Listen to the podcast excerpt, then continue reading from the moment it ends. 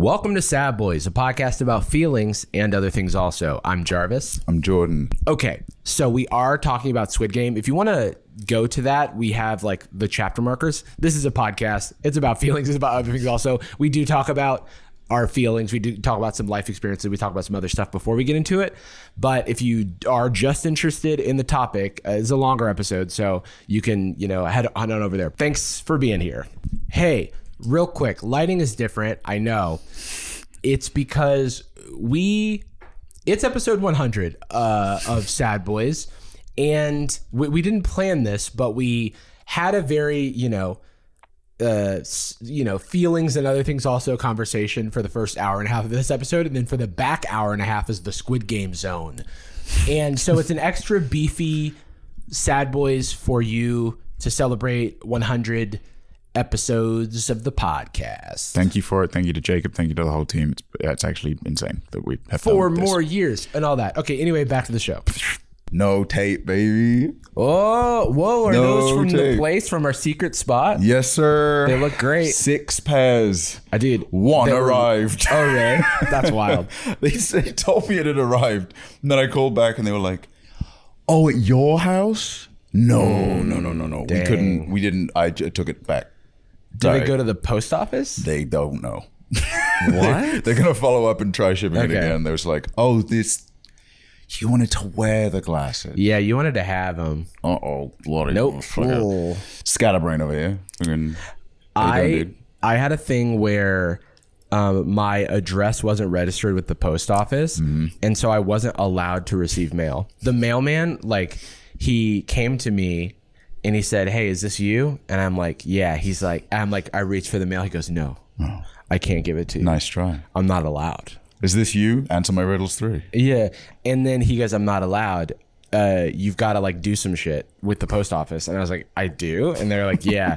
and so then they were like holding all my mail for a while, hostage, I think. But it's mine. But it was mine. mail. I was literally, there was a, a box of like tr- uh, the treat training treats that I used for Dipper that was just held hostage at the post office for like two months. I mean, I still get stuff shipped to you now. Yeah. Yeah. It sucks so much. Yeah. I'm, I think mm. I'm re-upping my lease, and I think a part of it is going to be a stipulation of like, brother, you're a great super. I love this place. Everything works. Every single person that lives in this complex of like 20, they're each individual houses, but what, there's like 20 of them. Yeah. they have three different types of address and all of the numbers are the same. It's all Yeah. 222 wangle, 222 dangle. And it like Yeah. people turn up at the identical long out exterior and like, which of the 50 gates do I use? Right. What is the code? It's mildly different for each.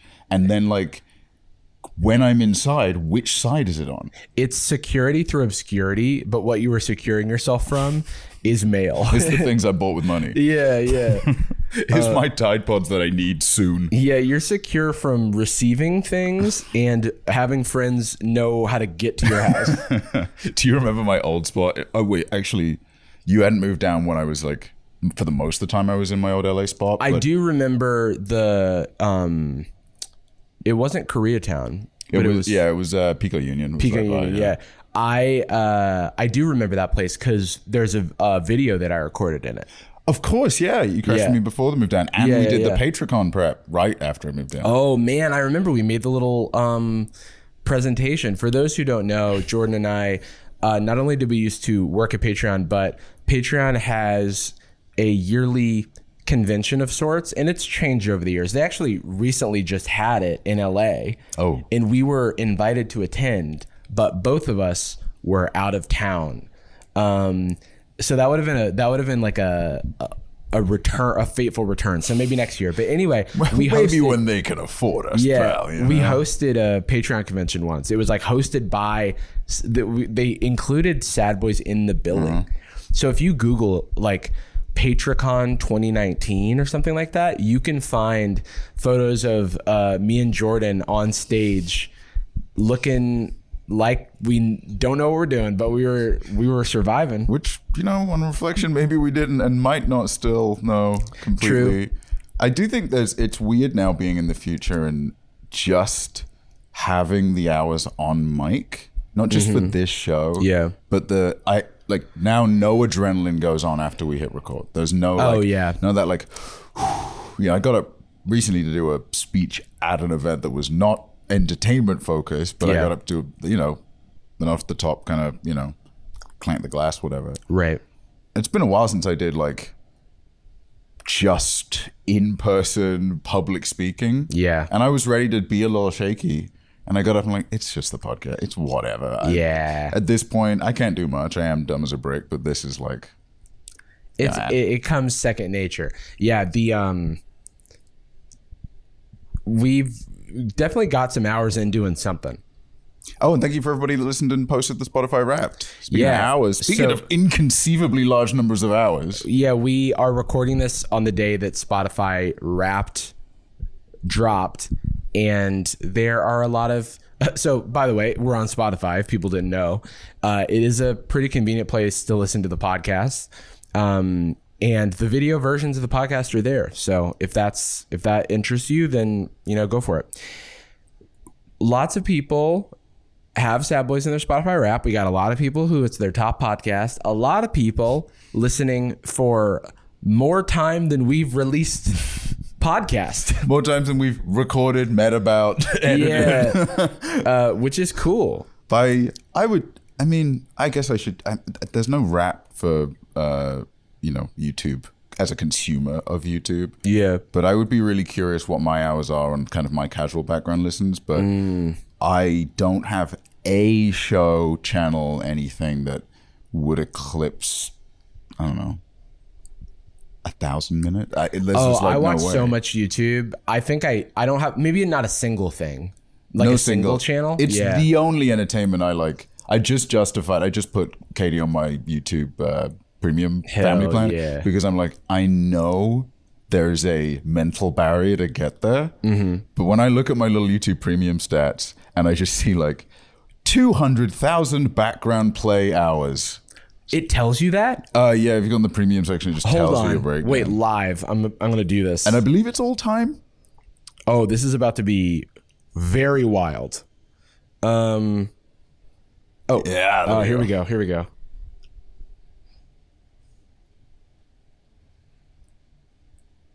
Yeah. Do you have any guesses for me? So it so it goes ad free videos, and then it says a number of hours, Mm. and then background play and a number of hours. I've been a YouTube Premium member since October 2020, but it's worth noting that I have had YouTube Premium since the beginning because I had Google Music Yes. beta mm. in 2014. So I, I still pay $7.99 for YouTube Music and YouTube Premium uh-huh. because I've been grandfathered in or whatever. And it says like under your name, right? Member since all the way back then.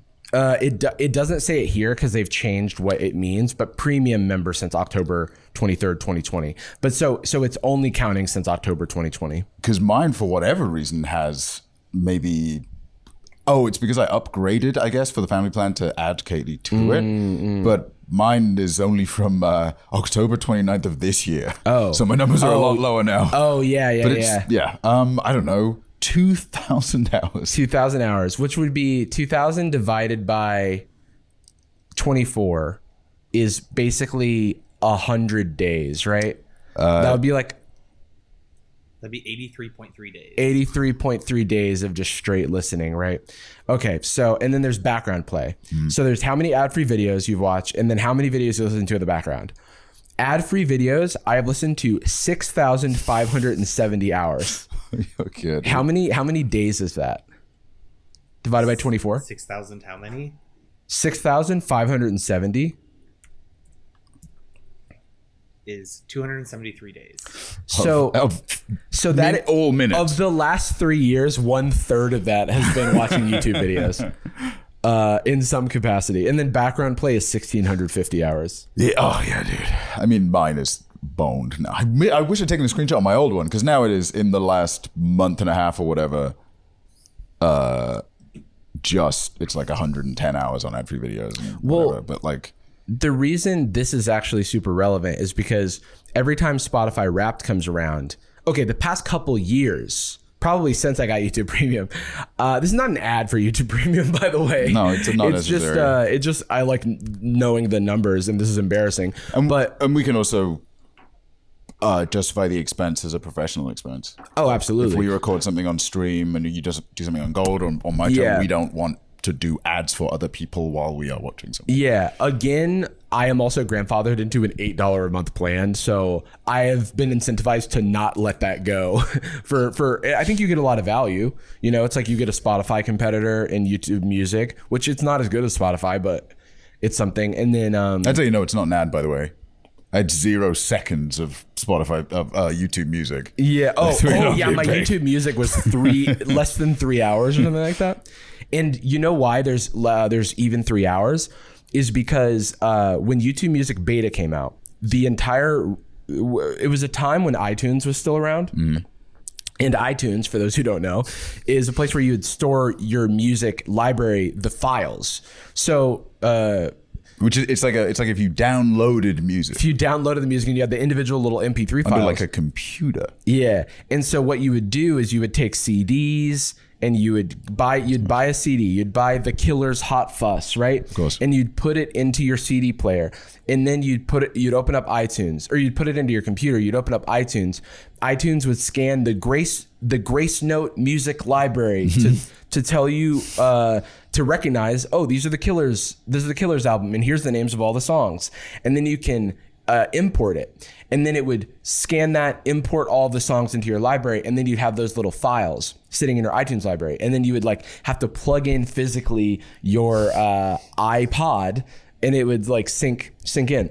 Now, for those confused, that is some of the letters of iPhone, and I can see it kind of sinking in for a It's sec. close, But an iPod is it, it's basically a device for music, but only prepared in advance. So imagine like an iPhone without the phone. without most of the A- stuff. And then that was the iPod Touch, and then before that, it was uh, it had a little it had a little click wheel, and it was basically just menus Mm-hmm. through your folders of music. So and, and on like the screen and that was a, revolutionary when it came out. on a screen that is like was was eclipsed by the Game Boy Advance. Yeah, it actually was maybe one of the higher DPI. It actually because I had the i the first I got an iPod Video in middle school for like Christmas, and um, it was maybe the highest DPI screen I had ever seen at that point.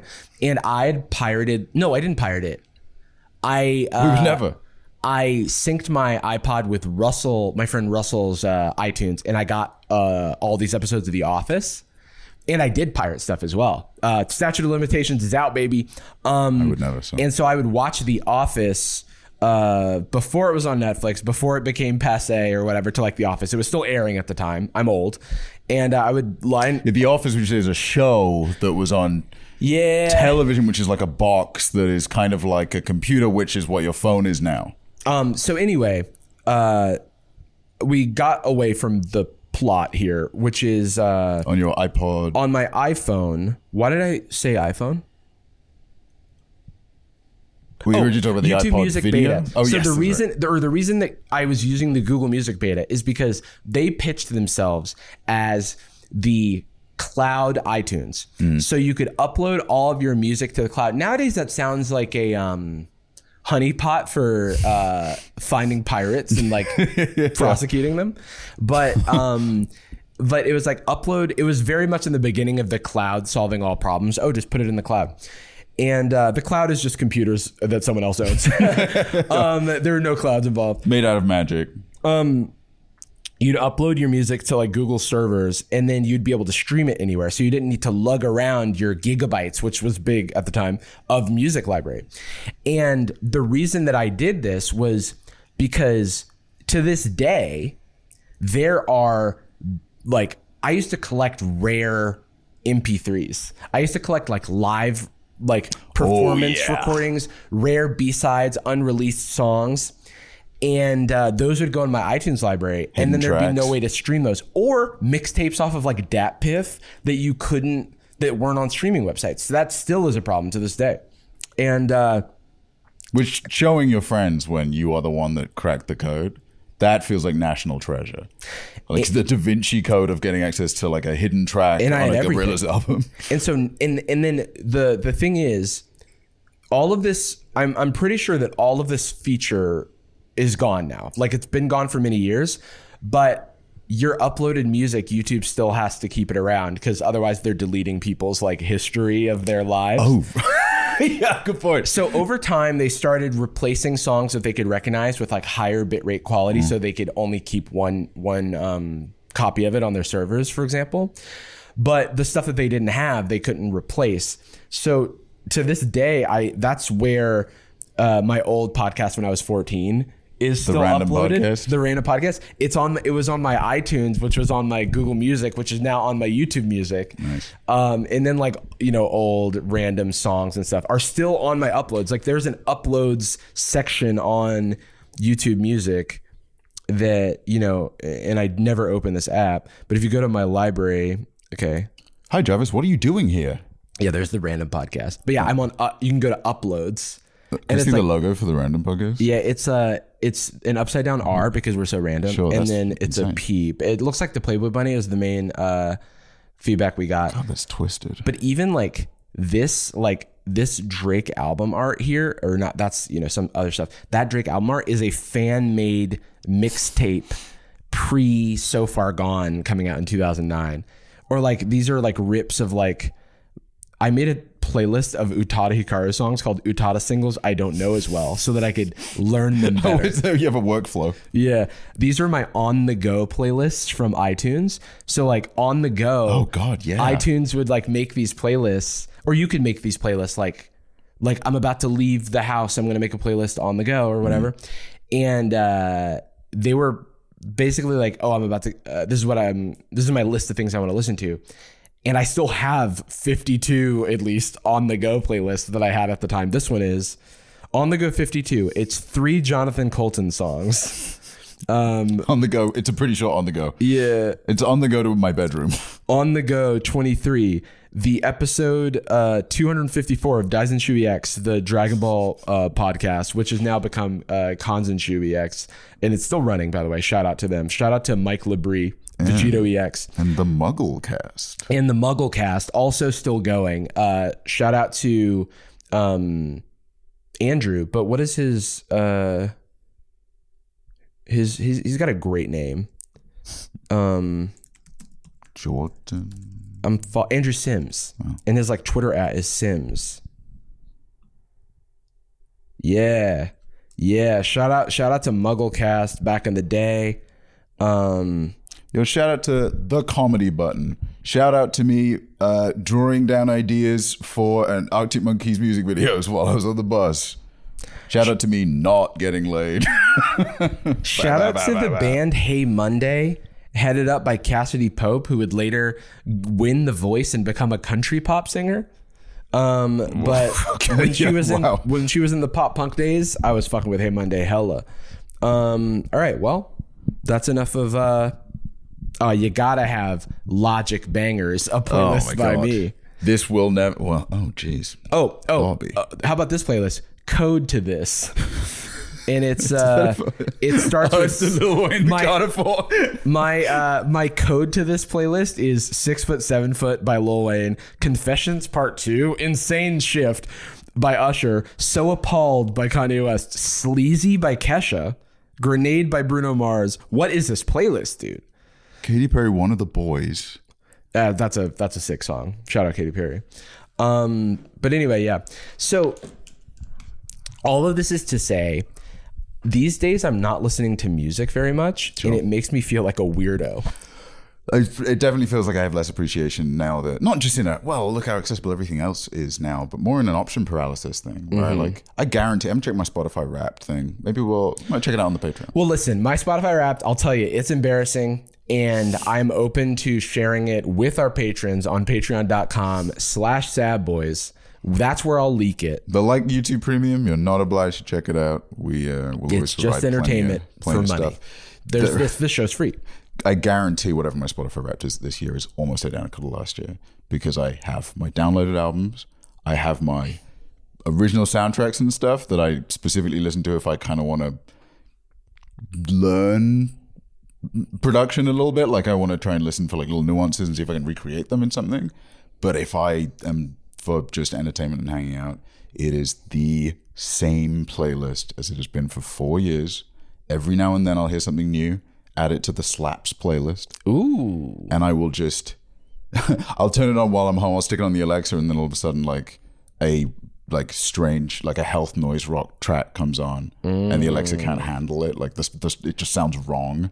I'm like, sorry, Ethan, Yeah. I screwed up the vibe. I s- oh, so, so sorry about the vibe. Everyone hates me. My apologies the vibe. the vibe. How you doing, dude? What the fuck is up? I'm doing Sorry, that was really aggressive. well. Hey, You. Sorry, I'll try again. try it again. How you doing, you bastard rat? Oh, okay. Sorry. No, that's nice and inviting. it's cute. I eh, I'm doing good. I'm I I'm glad you asked me because I was like I definitely want to talk about how we're doing today and sometimes we don't.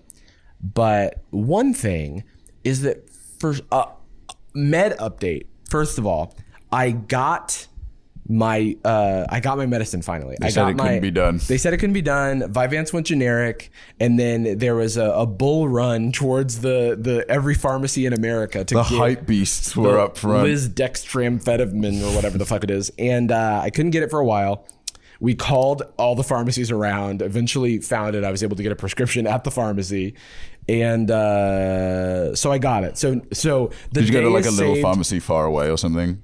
Do you like not that a- far away, okay. but but yeah, it was like not the normal one. It very much feels like I'm hitting the snooze button for 30 days until like the mad dash of next month comes. but there's that.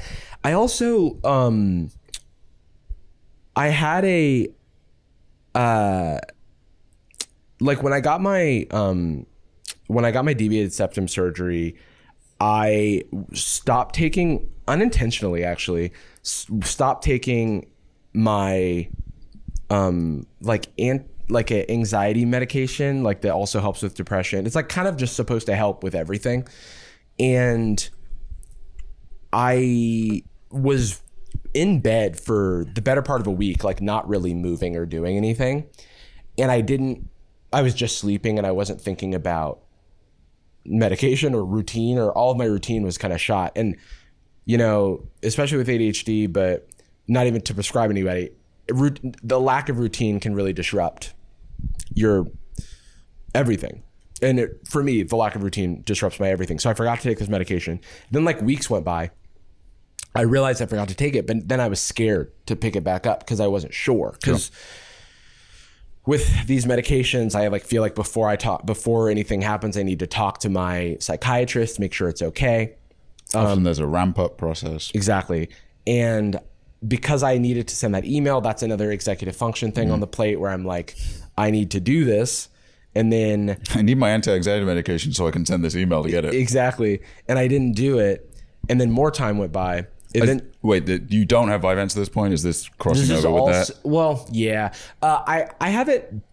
I've been making do without being able to fill the prescription. Fortunately, I like was able to stretch out some stuff. Um, but yeah, for whatever reason, the email didn't get sent, and until this past week, I finally sent it uh, because I was like, at a certain point, I was like, oh, well, let's just see how I do without it. I should be fine. But I found myself, first, I found myself really sad around TwitchCon. I think I talked about it. It was a very dark time for me. I now think that was maybe withdrawals from like oh, the yeah. medication. And then um, recently, I've been finding my mood being way more spiky. And that is something that the medication is supposed to help with. So it's like, I'll Is it a stabilizer specifically? it's not. I actually do not know what type of medication it's classified as. Let me l- Google it. I mean, success is always basically the same. Used to treat major depressive disorder. Its effectiveness is viewed similar to that of other antidepressants.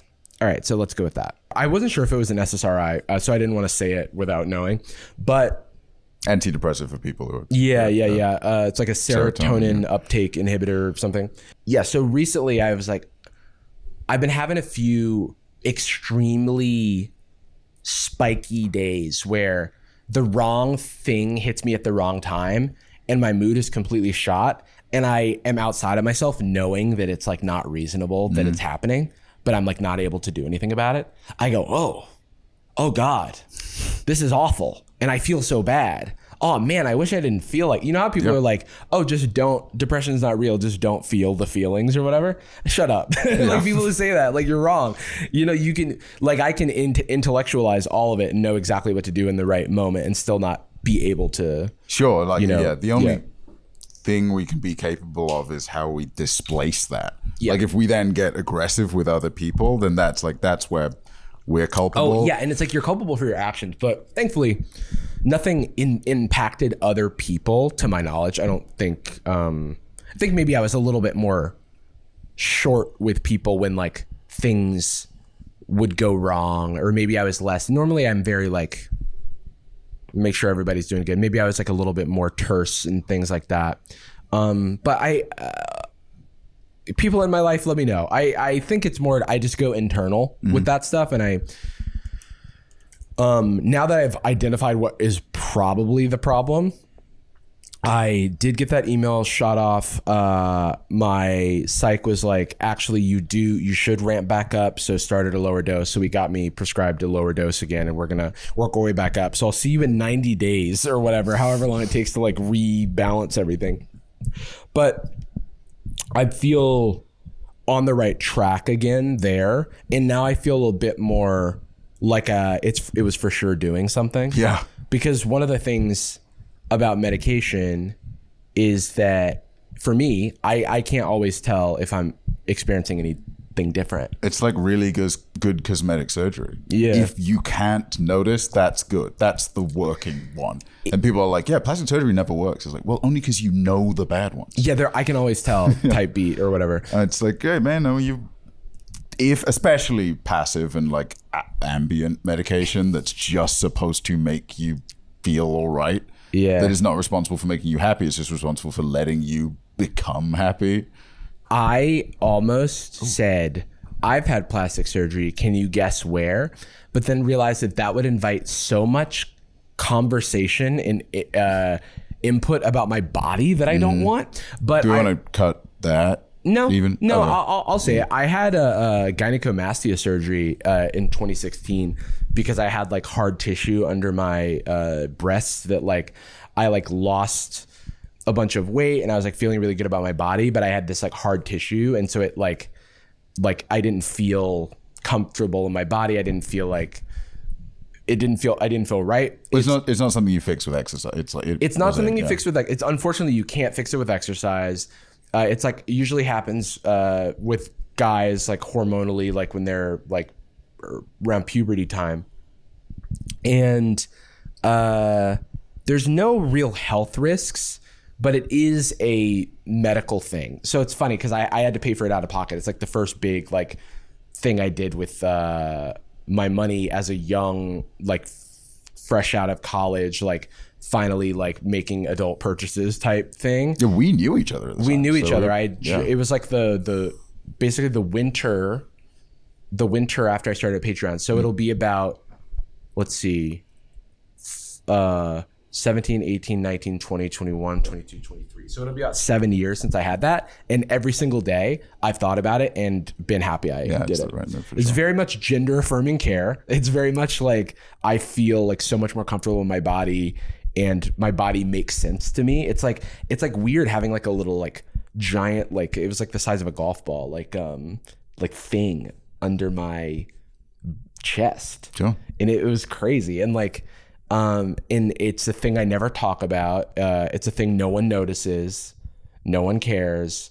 Uh, I've told people, and then they go, "Oh, I never would have," and I'm like, "Yeah, well, um, It's kind of the thing. It, it's not. It's reaffirming for you. It's reaffirming That's for what me. it's affirming. Nobody. I I have had a history of like body image issues, and this was something that like helped me so much that I could never tell someone what to do with their body, oh, and like, and it, it's just like, but like for me, it was like every day I used to do this. I used to like pull my shirt up because I was like, it's like folding into my like stuff and I like don't want like it makes me aware of my physical form and like I just like don't want to think about my body. Sure. I want my body to like be a sort of aspect of me that I like take care of and I like live in and I honor, but at the same time I don't want to like think about the way I exist externally in the world.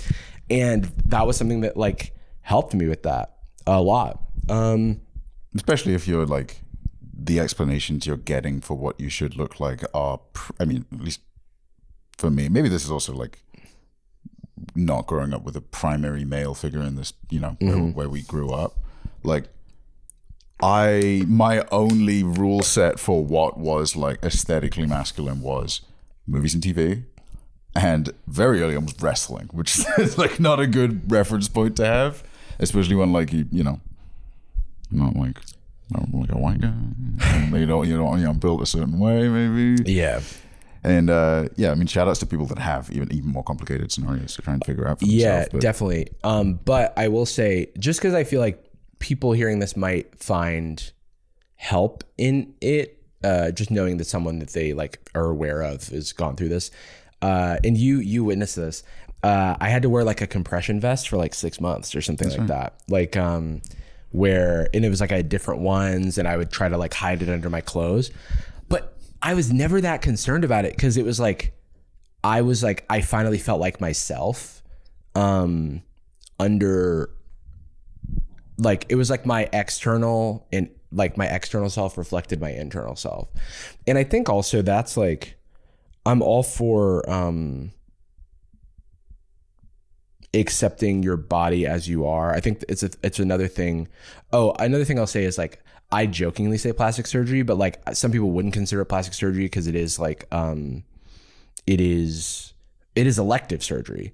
Uh and it's non uh what's the word? It's like a it's a it's a condition that isn't harmful to Sure, you to yeah, have. it's, So uh, so insurance doesn't cover it. So you have to like pay for it out of pocket. I, yeah, I know there's a lot of dicey words in there. I, I suppose there's no debilitating element to yeah, it, Yeah, but there's like a term that they use, but I, I can't think of it. But anyway, like uh, a prosthesis or a burn solution or something like that. yeah, yeah, it's like this is something that's like a you don't you're at no risk if you have this condition, uh, and so for insurance they're like, well, your life is not at risk, so we're not going to cover it, or your health is not at risk. There's a pretty good parallel between what you were saying about meds. Honestly, it's Yeah. a sure you could live the rest of your life not addressing this thing, but it is a. I mean, we both had it with uh, teeth at one point, right? Mm-hmm. Yeah, I was going to mention that. you want to live. Sure, it doesn't seem to be getting in the way. It doesn't seem to be like preventing making friends or like uh, feeling attractive in other ways. But I like. I, I smile pretty big and I laugh pretty big Yeah, yeah.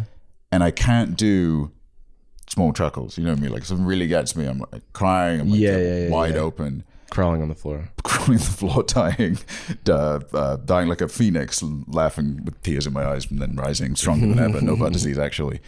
And I, it is. I hated the feeling of ten percent of my brain being like, "Stop laughing, you teeth look Yep. stupid." It's like, ah, or that we, we were in a photo booth last night, Mm-hmm. and when we were taking it, we were like so happy. And I, at one point, I was just like, I went like, no, ah, and I opened my mouth wide, and that's like nice in the same way that, yeah, there are a lot of conscious decisions and lifestyle techniques you can use to feel better if you are an anxious person or a depressive person or.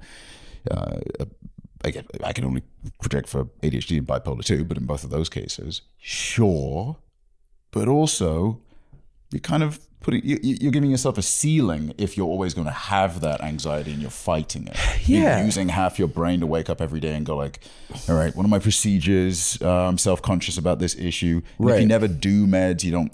Not that everyone should, but if you never take, um, never try every path, then you could spend your whole life blaming yourself for something that you really weren't responsible for. Right. If you didn't educate yourself on like medically why you uh, I forget the term. What was it?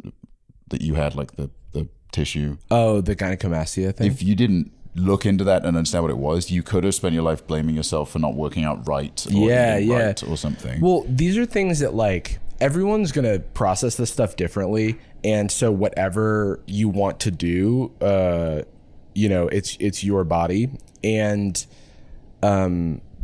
I mean, yeah, you could have this thing and it doesn't matter. it doesn't matter. It doesn't matter if you don't if you don't care, then it doesn't matter. There's no like moral like value to one way or the other. Uh, but uh, one thing I will say because like I am in no way like I just want people to feel agency with their with their own bodies. But for me, every day of my life, I thought about my teeth.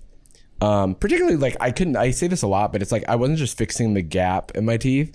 I could not bite down. Biting an apple is Yeah. like biting an apple now is so sick. Uh, oh, I every time I bite into a hamburger, I like look at it and I go, "Damn, that's a bite." That's a that's whole a fucking thing. dude. That's like in the movies. You can put this on an ad. Damn. Uh, I like truly to this day. It's I had my braces on for like three or four years now, and I still every single bite I take, I think about it in a positive way, and that is so cool to Mm-hmm. be able to like reframe something where I'm like I used to like be biting down and like sliding around or using the side of my mouth because those were the teeth that touched that I could bite with. Yeah. To like not having to do that, it's like still a thing I think about all the time. Um, I was wanting to use Crest white strips and they just couldn't didn't fit. Oh, yeah. It bumped up and down. I'd clean five percent of the teeth at a time. if people um well like one thing that i've heard in the past i don't know what the climate is on this today but people are like oh you know like these types of surgeries blah blah blah or these types of treatments they're like a slippery slope because you want to fix this that and the other thing. I it's been seven years uh since i got this surgery and it's like i've never once thought about going under the knife for anything i like i feel like i that was like i did it. I like you know you know mission accomplished. And then and then braces was a thing more about um how am, how am i going to live as an adult having braces and then it turns out that no one gave a shit Yeah. yeah Plus, there we've talked in the past. There is that similar to when you said you were wearing the binding, but what? Oh, the um the vest. What, oh the compression uh, vest? uh, compression vest yeah the you know when you you say that out loud it could be like a, oh you're self-conscious about the compression vest but i do think it's bu- like buffered by the fact that you're making progress like initially i get the invisalign on i've got little things on my teeth i'm doing so and so i nothing had changed yet first set three days. I almost immediately stopped being self-conscious about my teeth because it's happening. It's happening. I'm You're not doing self-conscious about, about like it's gonna be the rest of my fucking life i'm gonna feel this way. That's that is such a powerful concept that when you're um you know it's like if you're an out of shape person at the gym like you're doing you're you're working on it so like I- like when i'm out of shape at the gym frankly i am out of shape and i haven't been at the gym and i'm trying to get back into being healthy and stuff uh i don't think about what uh like where I'm not because I'm on the path. Sure. And I think that that's like a really powerful thing to remember because if you're on the path, you're on the path, and that's like something that you can like, in, like encourage yourself because it ta- it's so hard to get yourself to do something. And if you've been on the path in the past, you know it's like a leverable thing you can do. Like Yeah. I'm getting out of shape, but I got in shape Yeah. before. And nothing's changed about it. Yeah, I mean that's a big thing for me, because I uh, I think I gained like, let's see, forty pounds, uh, basically entirely during the pandemic, and then I've kind of just like kind of. Oh, I've been like slowly losing weight recently, but and then I like lost a little bit for Creator Clash, but then I had like a lot of trouble losing weight. Um, and I and I uh, actually um weight stuff is weird because I don't want to sort of advert. I don't want anything to come off as like an unhealthy thing. I'm just talking about my own experience, and I, I'm not being prescriptive about what anybody else should do. But when I was just like, a metric and it's the one you use. it's yeah, and it's also um I wanted to just be healthy, and I it, was- and I also just like didn't feel comfortable in my own skin. I think a lot of it's like not feeling comfortable in your skin, not feeling able in my body. These are things that like I wanted to feel, and um and I I lost like 50 pounds when I was like 21. And then I uh biggest fear was it all coming like I every the dam breaking and like gaining all that weight back.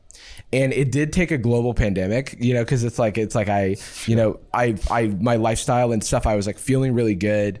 Uh the peak was probably like right after I got that surgery, but then um Peak of how you felt about how about felt about my body and stuff. And then uh, it was very scary for things to like go quote unquote downhill because you can frame it negatively. It can be a negative narrative that you have in your head, which which at times I did. I'm no fucking saint. Like it's like you know practice makes perfect over here, and uh, uh, and so I remember feeling like worse and worse about my body and worse and worse about myself and like that I wasn't doing anything about it. But eventually, and especially when I was doing creator clash and I felt like I was being active, I was being healthy, um, and I just was the weight that I was. Uh, I felt like a lot more comf- comfort with it, and I think I'm still like not where I want to be, and like I don't know if it's fair to say this, but like I'm not like in the perfect place, but I'm a lot more happy with my body as it is and as mm. I am now, and I think that's like a much healthier place to be than to be like beating yourself up for not achieving some sort of like goal. Sure. And I think we also know that it's not it's not just not necessarily it's often not just willpower that's getting in the way. Yeah. That's just not like in both of our cases medication has been very impactful but also quality of life but also experience telling you not to to be Stress. too burdened stress day-to-day life travel Yeah, Like, global pandemic, big factor too. there are so many contributing factors that I think like um, when you are younger and you can extrapolate that however you want. You can just call it like less experience, regardless of age or whatever. If you start a new job, for example, there when you feel doubtful or you feel negative or you're struggling with something, the our brains are built to try and prescribe it to something. Like the mystery is the worst possible scenario. Right. If you don't have a thing, an actual tangible thing that you've experienced in the past, you've been again not, not to be not to say over medicalized, but been diagnosed with, for example, an experience you've had in the past that was reflective and you got out of later. You only have you to blame. Mm-hmm. The only target your brain has is guilt, as opposed to like annoyance. Like when I get like a little, I, I got I got some pain right now because I haven't been taking care of the EDS stuff. Uh, it's you know my knees my knees are struggling a little. I'm not ashamed of it. Yeah, I have been in the past, yeah, but because I'm like, you know what it's been like. I'm I was always figuring out my meds. Haven't been going to the psych enough. There's there are um, foundations I know I have to build before I do something new and more challenging. I've never done. I'm supposed to have done physiotherapy my whole life. I haven't done it for like 15 years right. there is i know that if something is for me if something would benefit me and i'm unable to do it that is not laziness or selfishness mm-hmm. if you can't get up and go and get a glass of water and your throat is dry and you're stuck in bed that's not laziness or a lack of care Yeah, yeah. because it's only for you Right. you want the water Yeah, you want the thing. there is no like that. I use that example because literally, specifically for some reason, that was the clicking moment for me, mm-hmm. where I was I was just really thirsty, and I was having this cycle years ago at this point, but this cycle of I am I suck. I'm so lazy. I'm so selfish. Yeah. which makes no sense as a type of guilt. It's about myself. it's I so easy to that narrative is so easy to jump into though because society to, like is not like the messages that we hear in the world are not one size fits all. Yeah. A lot of it's like put pick yourself up by your bootstraps. Well, people are in different situations. Mm-hmm. you know, how about we meet people where they are? It's such a funny phrase because it literally means something impossible. Yeah, yeah. I can't. Wanted to ask you Ugh. how are you doing? I know you just got back from well, Thanksgiving just happened. yeah. Hey. And and Thank you for your service. You went to the Midwest maybe for the first time. First time. Ooh, well, Chicago. Oh, But I have this like I think when you go to a conference, it's not even going to the no. place. Also, Chicago's a big city. yeah, it was. uh It honestly, dude. Uh, it was cold. It was very cold. It was Also, extremely like cold. Chicago isn't really in the Midwest. It's and it, well, I mean, even uh, Michigan Illinois. where I went is on It's not Eastern time. It's like the Yeah. I mean, really, Midwest. Yeah, I was like, it says Midwest here, but yeah, but yeah. Midwest is just a tactful way of not calling that part of the country the Middle East. You know? Yeah, that's if you look at a map of where the Midwest is, it's not in the middle of the West. I was always very confused. Like when people would try and describe it to me, I didn't quite understand how it worked. It's um if you look at basketball conferences because the basketball conferences are um in the East and the West, and most of the teams in the West are not on the West Coast. I could, if you zoom into just the uh, the the Midwest, I can see the East Coast. like it, Yeah. you can't hide all of it. yeah, that is not that is Middle America. There's less West. That's the North North Middle. Middle. Man, I'd say the entire West isn't in it. Oh, you know why it's probably called the Midwest? Because of like westward expansion. Oh, because in like that is because like in all the 13 colonies were like on the east coast and then they were like the we have to do what is it manifest destiny and we have to like venture venture west and so it's it's west in terms of east coast is what like defined america to start and then everything else was going Mm. That makes sense. that's That's where the Oregon Trail. i don't Trail. know that for sure but in my mind that's, like where Oregon Trail is going through. Yeah. that's the adventure or the Yeah, quest yeah. or whatever. Um, yeah, it was. I mean, it was nice. I went over for um, my partner's Thanksgiving. Met met her family. That was nice. Went to a very a, a nice wedding, the most traditional wedding I've been to, and it really made me notice how I I, I don't know all the the Christian catchphrases. Like I don't know the and also with your spirit and stuff oh like that. i don't know that stuff i think that maybe catholic Uh, it's I, or it's a different like it's not one that I I went to like Baptist uh, Sure. Christian Baptist like church and that wasn't that was something that I didn't we it's didn't definitely partially Catholic. I think it's American Prot. It's like, like oh right okay or maybe I don't know if there's I actually don't know like I genuinely out of my depth here state by state, regional, or whatever. Church of England, which is the one that Henry VIII made so that he could get divorced. Legend. He specifically built it for that purpose, but it's kind of a conglomerate of some Catholic beliefs, some Protestant beliefs, and then it's kind of adopted as the default.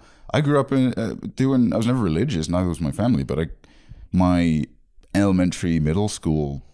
You would do hymns in the morning, like it was all mm-hmm. kind of there. I never thought about it critically, and was like, "Yeah, it's school, whatever you say." Yeah. God, none of that was any use at all.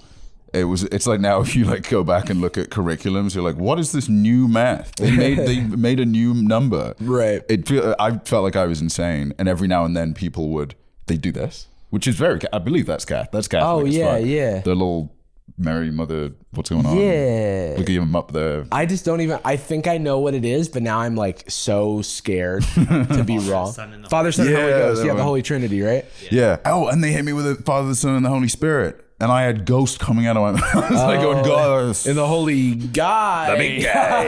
and then upstairs, huh? or woman or hate these hey, days, dude. hey. These friggin' who knows? Who you know, knows? These friggin' days. This is, I believe, a Matt Rife uh, part of his stand up. Oh, my God. But yeah, it was nice. I, the trip itself was nice. I am thrilled to not be getting on a plane for more than a month. I've been flying so, and not for fun reasons. I've been going back Right. to the UK, right? Yeah. People know about that. The only travel I would be doing is going to uh, the Pokemon Go tour event um, that's going to be happening in February. But it's in LA, baby. Yes, Let's go. Sir. to fucking travel. Okay. Jealous, get good, baby. Hey, hey. Uh, but yeah, it's it, overall positive. I mean, the it's really this can sound crazy, or maybe it doesn't. I mean, everybody's different with grief or whatever. It is so uh, even during the funeral. My my mum died. People don't. I don't know. Welcome to. Should have gone to the Squid Game type stuff. Get out of this is your punishment. uh, we um that that was the speech thing I mentioned earlier, and like it. I have had such a long. It's been such a long kind of process. You know, 2021 was the stroke, and it's been kind of going on ever since. I was. I'm sure people say this all the time. I legitimately uh, was. I'd grieved. I was like mm. very. Good. Me and my aunt. We was us all the way through it. Yeah. We're set on it. It's never easy. It's a scar, not a not a. You know, can't hide it forever. But Right. I don't know. I got back. and We almost a week later went up to the Midwest. I'd been flying back and forth to the UK before, and Yeah. all the whole time, all I could think is like, "Oh, it's nice to be at a new place. And Yeah. oh, there's a Pokemon community. We're, we're gonna go out with Katie's sister. I- I've never met her before. This is fun. This is Yeah, that's going really nice. That's really nice. And I was just like, I kept waking. The, the one weird thing, I keep waking up with like one of three pop songs in my head, and they are the ones we played at the funeral Oh. and I don't oh. wake up like those, those Right, dark right. songs. It's instead like a because they're all pretty happy songs. I Yeah. just wake up and like, oh, vibe, dude. Yeah. nice vibe. And then I remember, and then I feel weird for not being sad. Yeah, but that's that's you have to like come in then and remind yourself that uh that grieving is all valid, you know. And I mean, thank God I'm not sad. I should just appreciate for whatever well, yeah, reason. exactly. But also like to me, and please correct me if I'm wrong because this is a big leap. Uh, just as a friend, uh, and a friend who's like sort of i- i- in the neighborhood of things like this happening. Um, there could be like a form of closure there where it's like there's the ramp up, there's the anticipation, there's the grief, the eventuality. Um, and when something becomes an eventuality and an expectation, then the grieving process can have begun already. Yeah. You know what I mean? Felt like there were tutorials before I started the game. you're bracing yourself for impact, Mm. but you actually have already kind of put on your flotation device or whatever. Yeah. So when you don't plunge underwater, you're surprised. All right. it- You're like, it okay, worked. this worked as intended, you know, and it's like, Yeah. okay, but obviously, like, if if anything changes, that's also a part of it, you know, Mm. because it's a, it's it's kind of like that thing of um what progress looks like or what people think progress looks like, and it's like a Oh. straight line, and then what it actually looks like is like this, yeah. So it's like that for grief. You know, weirdly, I remember Jack uh, Conte, Patreon co-founder, uh, who we used to work for. If you can believe it. Wow. Why am I saying it like this? I say work with, like we're peers. we would work at him. Uh, I, I did used to work, uh, sit behind him. uh, On at the home. oh, oh, Oh, I used office, to. I, oh, I oh at his home. Yeah. I would I would sit behind him. He didn't know I was there. Yeah.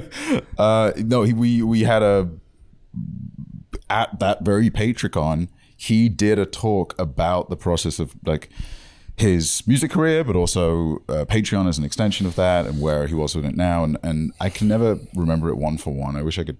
Maybe I can find the slideshow somewhere. But I A lot of his talks are on YouTube too. oh oh, he's, and he's almost certainly done that one. Yeah, Yeah, his, that out. I mean, you know, uh, very articulate guy. I mean, I uh, he's the CEO of a big tech company, so criticize him all you want. He's a good speaker, uh, and a lot of his talks, uh, especially for creators, are are good. So very digestible. But Yeah. anyhow, um, he did a talk at that Patreon about he. I can't remember he described this way, but the graphic he has, it's like his career experience and creative journey should look like a series of lines, Mm-hmm. and instead it's like pointillism. And it just goes up, and it's a single dot that's so far off, it's almost useless. Right. Like it's like, oh, it turns out that the example he gave was uh, him and a friend of his were voice actors for The Sims 3's teen characters. yeah, yeah. And at the time, both aspiring musicians, they started a band called We Have Faces Too. Right.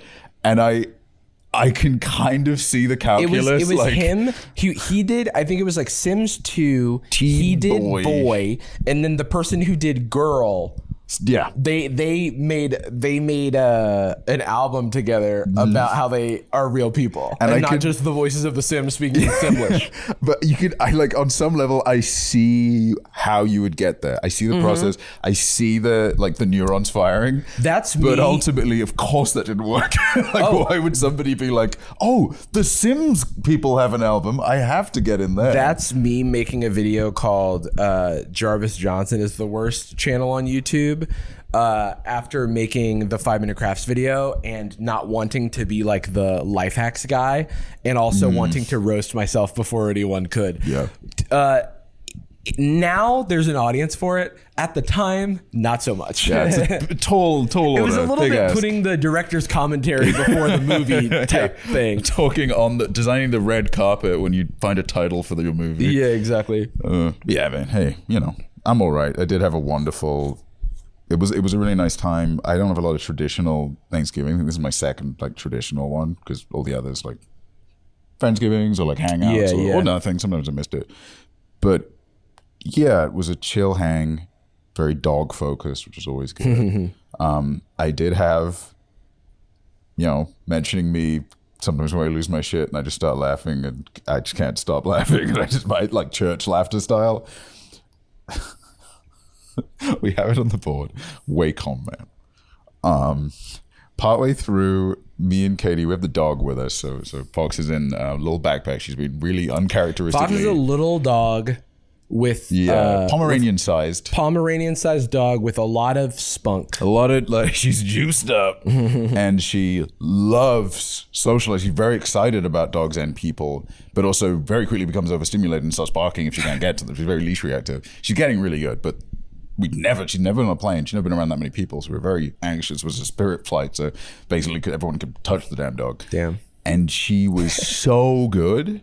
Oh. that we eventually started like st- no longer looking at the bag and actually started being in the world. Right. We watched a season, most of a season of Lost. Yes, we did. Ooh, Just what get- season are you on now? Getting into season five. Oh, we've shit. been going crazy. Dude, season four, I think, was the one that I rewatched the most. I think season four is the best season so far. Dude, I the love Desmond episode. The dude? Constant, Are you dude? kidding me? Are you joking? You should do a. Not Penny's boat, dude. Oh, uh, yeah.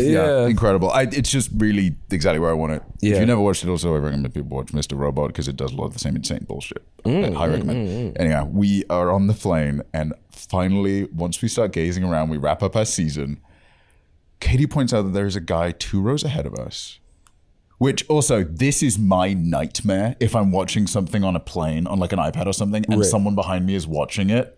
The fear, like judging what Watching I'm watching or you? do, watching me oh watching. Oh my god, I was just on Old, a one plane. of those old Virgin TVs, and I'm watching I was on a plane watching someone else watch the wedding, ep- Jim and Pam wedding episode of The Office because they had the captions on, and I Oh, was like, don't do that. and I was like, hey, I haven't, I haven't seen this in a while. yeah, dude. oh god, devastating. I'm trying to watch John Wick 2 and I know someone's enjoying it from a distance. yeah, yeah. But we're, Katie pointed out that on a big, like professional scale Wacom tablet, which is a drawing tablet, for people don't know, like a digital drawing tablet, was watching an episode of Friends in extreme 4K HD. On a Two- Wacom. a What, he's, he's got his stout stylus out. He's like drawing. it's frame by frame. Yeah, drawing He's it really by frame. quick. But he, that's already like, oh, interesting. Okay, hey man, if you if you're an illustrator and you have one of those, and it's the one of the ones with a screen, the you know media screen.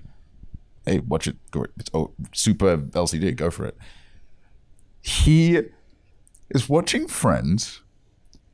And I started to notice every single time Joey is in a scene, he skips it. he fucking nothing else. He fucking hated Joey. I couldn't stop laughing.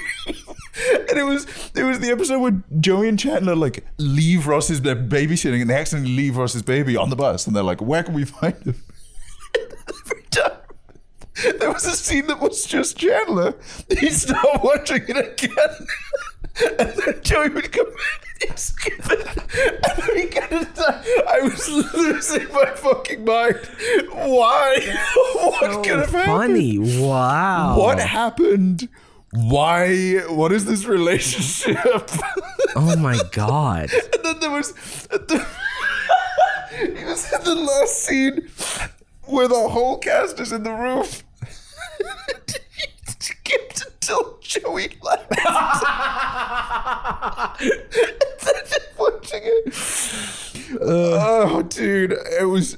I could not stop looking at it, and That like. is so funny. I'm like, I can't laugh too loud because the dog's gonna wake up, go nuts. Mm-hmm. right. I say It's a church very- laughter. Yeah, yeah. We're close to people. There's a guy sleeping right at the end of our aisle, and I, I have never in my life wanted to ask more of someone on a plane and be like, dude, I know, I know we're all tired. Yeah. it was. We just came from from the damn freezing cold. But please explain to me why what you think about Joey. no judgment. Do you not like LeBlanc? Do you Yeah. not like the performance? What's going on here? Is the catchphrase annoying? Um, I, we didn't talk about this on the show, but I guess we should, you know, say that uh, that Matthew Perry recently passed away, and that's a huge tragedy. wonderful performer and also a very big advocate for um, addiction and recovery. Uh, as uh, he struggled in a chunk of friends, and he's like I did not know this really. You know, um, I guess he wasn't. You know, he, he, he, he was doing it altruistically. He wasn't like pushing it as a social media user or whatever. Yeah. But he was very, ve- yeah, he was really active in philanthropy for addiction centers and research, and did a lot of uh, interviews. Or I think, I think an interview on Piers Morgan's Scummy show or whatever, like half a decade ago, and he is very articulately just being Mm. like. Well, you're literally just not using your brain. like you're not thinking at all. You Yeah. need to actually consider people's emotions. You're a bad Yeah. guy. Your face is weird. You're like a melted candle. Well, yeah, it's a celebration of life, and also, you know, a, a, a rest in peace for for Matthew Perry. The I have Jarvis's doctor update. I will forget to mention this if I don't. I was just like minding my own business the other day, and I got an email from my doctor, and I go, "Uh oh," and then uh, we're recording this. December first is a, a day or two away. My doctor goes, just so you know, starting in December, I'll be on uh, maternity leave for like a year. and I'm like, oh my. So my thoughts are si- simultaneously congrats and also I really wish I knew that my doctor would be gone for a year because that's a beautiful thing. I'm I'm so excited for them to start their family. I feel like I'm not allowed to have a problem with this. uh, but I do have to say, as a patient, an anxious one, uh, I don't. There's nothing I can do to prepare for this now Yes. because I just have to talk to someone else about all of my problems. God, that's so like. This is like when a, a, a package gets stolen or something, and I do just go from like, hey, you know, live and let live to like, we should have the death penalty, and there should be CCTV cameras everywhere. And, like, I just immediately lose all my it's- principles. It's a thing where it's like I absolutely have no no problem with it, but uh, I should send the baby to a facility until I am patient, satisfied. As a patient, I'm like, let go. I have to go. I have to go. Let go of the fact that this is the person who has all of the context on all of your sleep and fatigue stuff. Okay, let go of that. Let go of that I am free. You are free. You are free. It is okay. It is okay. Congrats. Oh, my god. oh my god. How long you said? No, but it's like I have no problem with any. Like I hope it's clear what I'm saying here. That like I have no problem with any of it except for uh I'm being selfish in this moment. but I will say that like I just wish I had a little bit more of a day than a day because it is harder. Yeah. It- it's hard to get any sort of doctor's appointment within a 24 hour period about anything. Um, but it's fine. Everything's everything's fine. I'm just I'm just I'm just joking around. It is. I mean, I mean, shout outs to the everything else about the U.S. medical system. I think it's. I mean, I'm glad that they have the, so so much maternity leave. That's fucking sick. yes, That's, I mean California oh, has very yeah, it's for great. its issues has very good uh, Um, leave protocols and stuff. I, I I'd advocate for more. I'd advocate for everyone. I want everybody to spend all the time with their kids. Yeah. A good friend of ours got um he worked from home and then the other partner uh worked remotely and would have to travel a lot.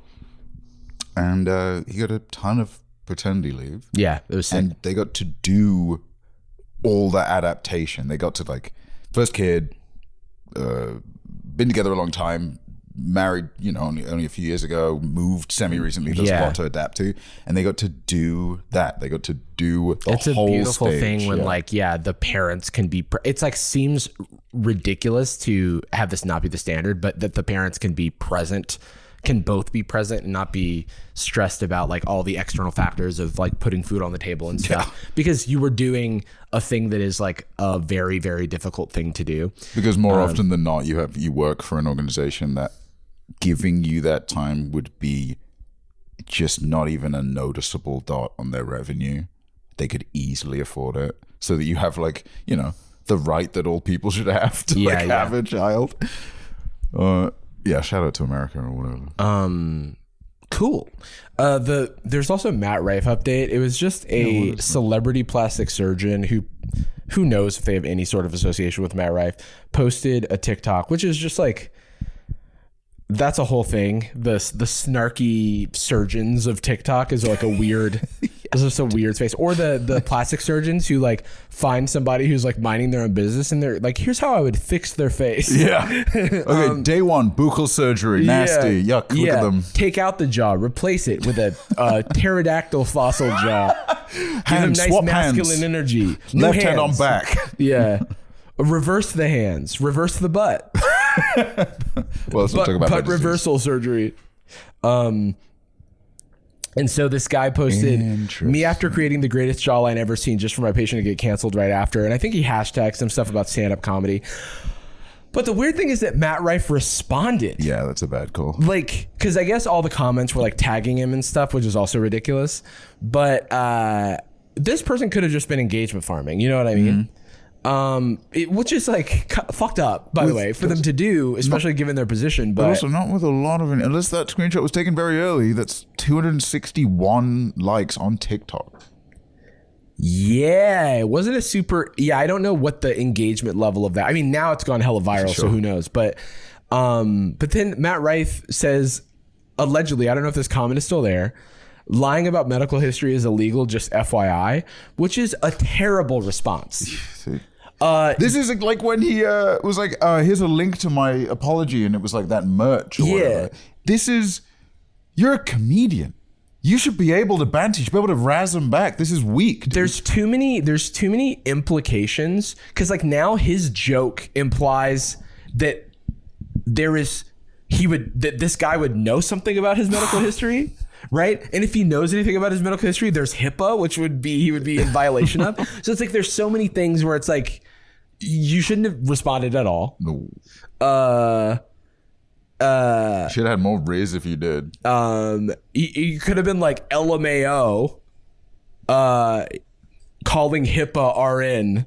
you know what I mean? Like Sure. like like maybe maybe if you're going to reply it's just like no one now now everyone thinks it's real. Now everyone thinks you got this guy to fi- do your jaw uh and we don't know if and it doesn't matter. This is actually ties back. And it doesn't matter if Matt Rife has had any sort of plastic surgery. That is not who cares? Yeah. Um, it's uh, it's more. This is a very strange, um, very strange post by the the surgeon, and then Matt Rife shouldn't have responded. I don't know why he did that. It's a little bit of an own goal It's very. It's poor self preservation. because if if it's, but then also I get that he doesn't want people to uh to like like look at his body and try to guess if he's had any work done. Like that, I wouldn't wish that wish that on anyone.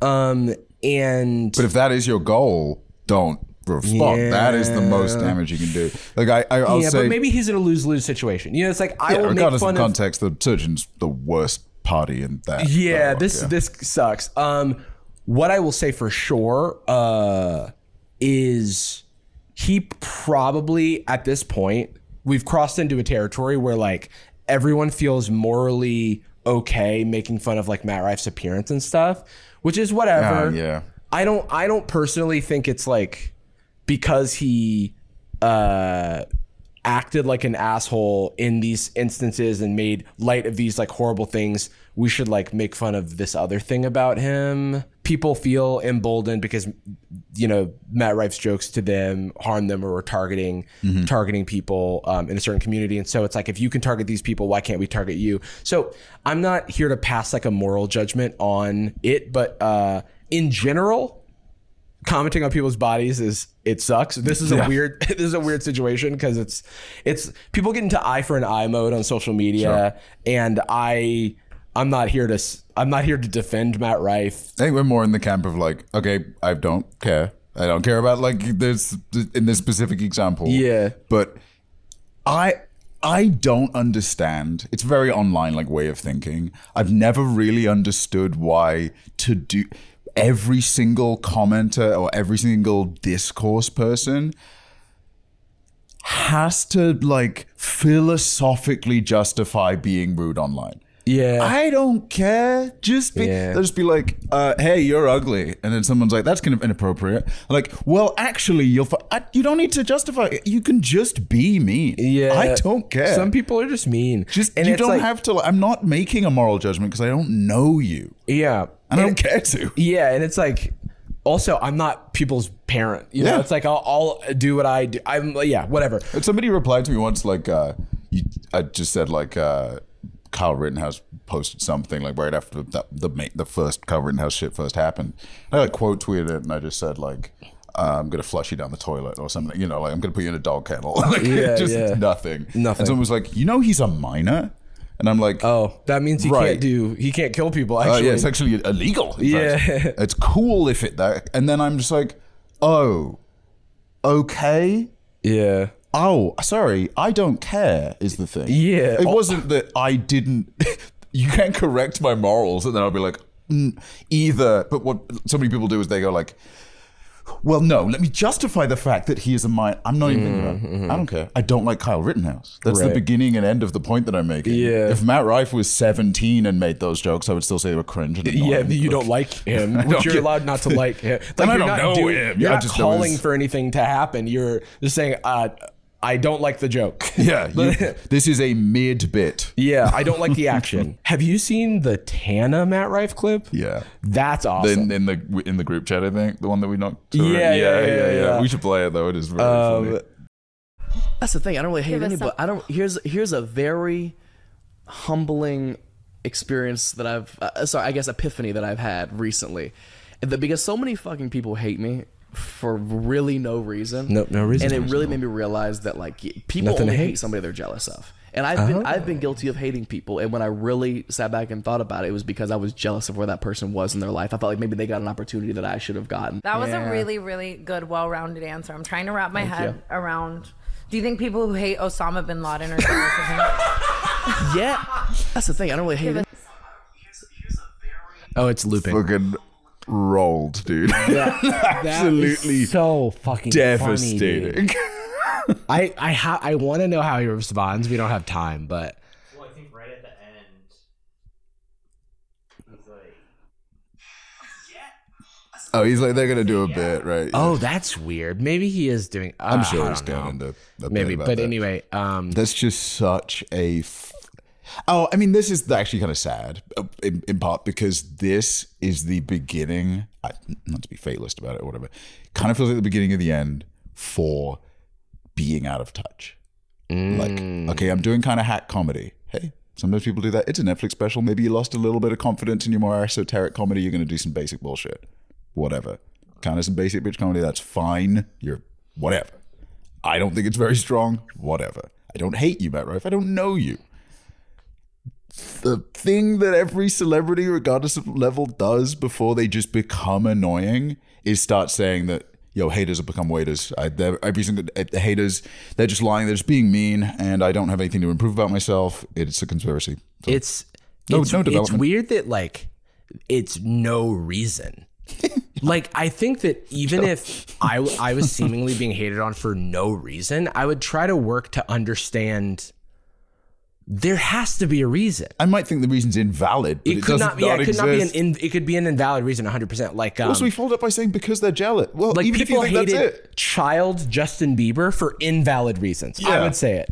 You know, but because not like they didn't just wake up feeling it. yeah, yeah, yeah. But those, but like, but like those are. uh But the reasons were like of they were like where we were as a society, right? Like Mm-hmm. it's and and then people like if you look at how 15 year old Justin Bieber was treated, it was absolutely absurd. Yeah. Uh, and People hate any YA stuff that is for girls. Mm-hmm. There's that- like that exactly. There's like that thing, and there could be an element to that with uh with Matt Rife. If it's like if if his audience is predominantly women and he's in the boys club that is like stand up comedy, it's you know it, it is still predominantly a boys club. Mm-hmm. Then uh, maybe that that's where that hate's coming from. He's interpreting it. He goes, "This is invalid," but then he like comes to the wrong conclusion, which is what I think is very funny. He describes it as a humbling epiphany, a humbling epiphany me that everyone else is just jealous of me. Yeah. I actually, prior to this, I kind of thought that when people criticized me, they were saying it for a reason. But Mm-hmm.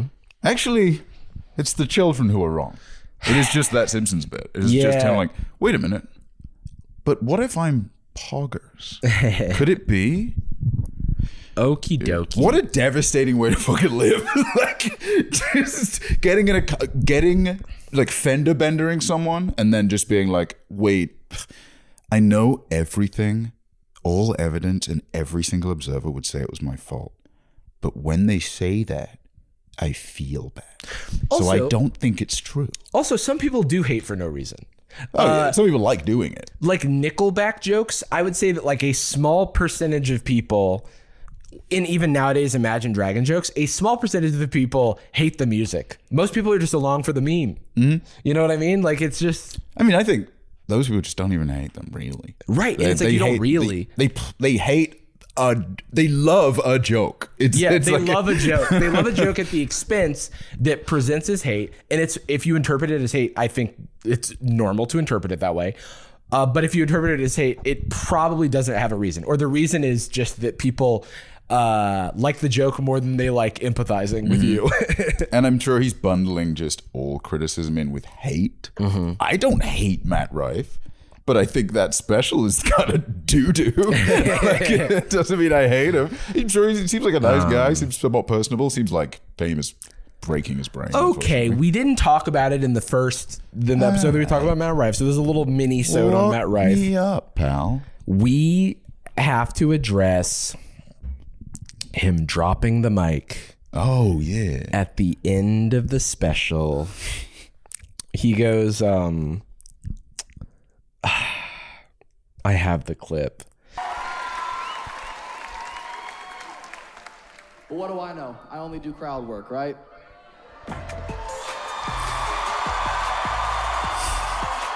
Dude, it's like, It's like parody. it is like parody.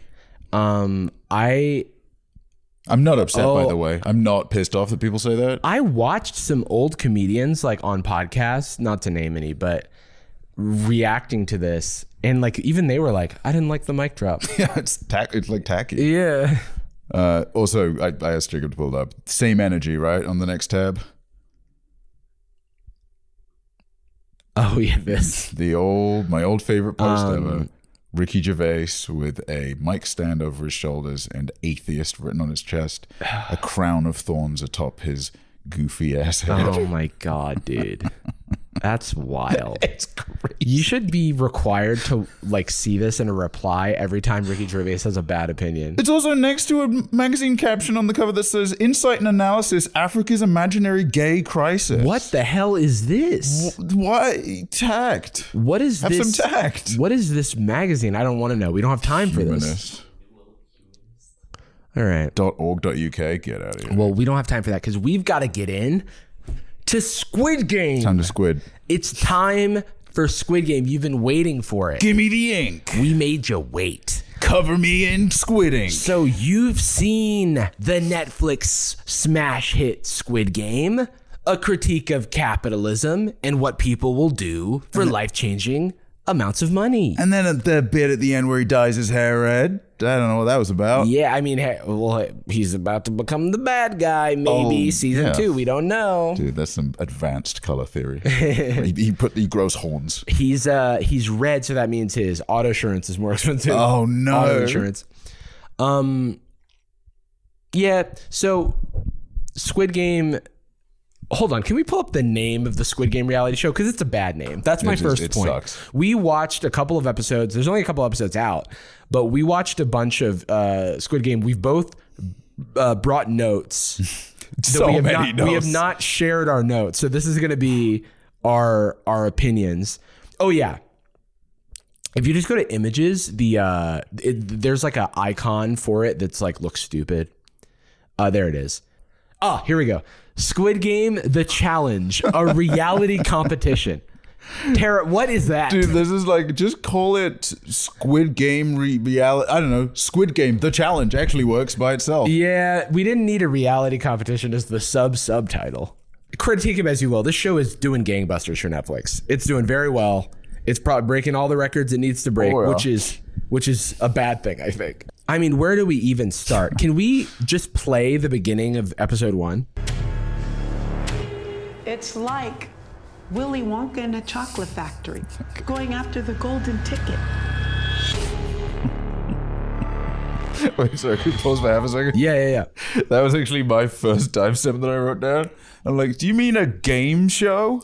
Also, A golden? You mean every game show? Yeah, but also Willy Wonka is also based on, or, or like Willy Wonka is the fictional thing, and then there's like the real life golden ticket with the like Wonka bars and stuff. But that's just like a promotion on a candy bar, and actual Willy Wonka is very dark, right? He's a terrible. He's like a bad guy. yeah, yeah. He's completely okay with kids potentially dying, and also he doesn't give you a bunch of money. He burdens you with a building. Um, well, okay. My my first point is just that they worked too hard. Oh, I guess we should explain what this is. So, 456 contestants compete for 4.56 million dollars in a entirely too accurate to the show Squid Game competition. Like Distractingly accurate. distractingly and also they have mimicked the Squid Game show to the point that they have reverse engineered psychological torture in the form of a game show. Yeah.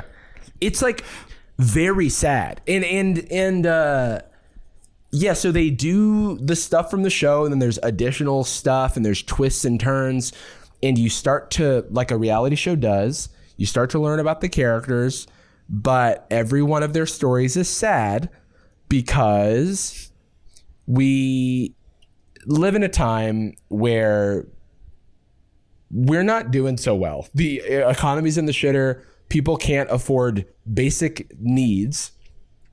And Quality of living for a huge portion of the population globally, but including the US, is down. the yeah, this takes place in the US. People are have student debt, they have medical debt, they have uh, they need to take care of their families. You know, people can't afford can't afford to live. People can't afford, especially not buy homes. Like there was a uh, there was a great tweet uh, that was maybe I can find it because I don't want to.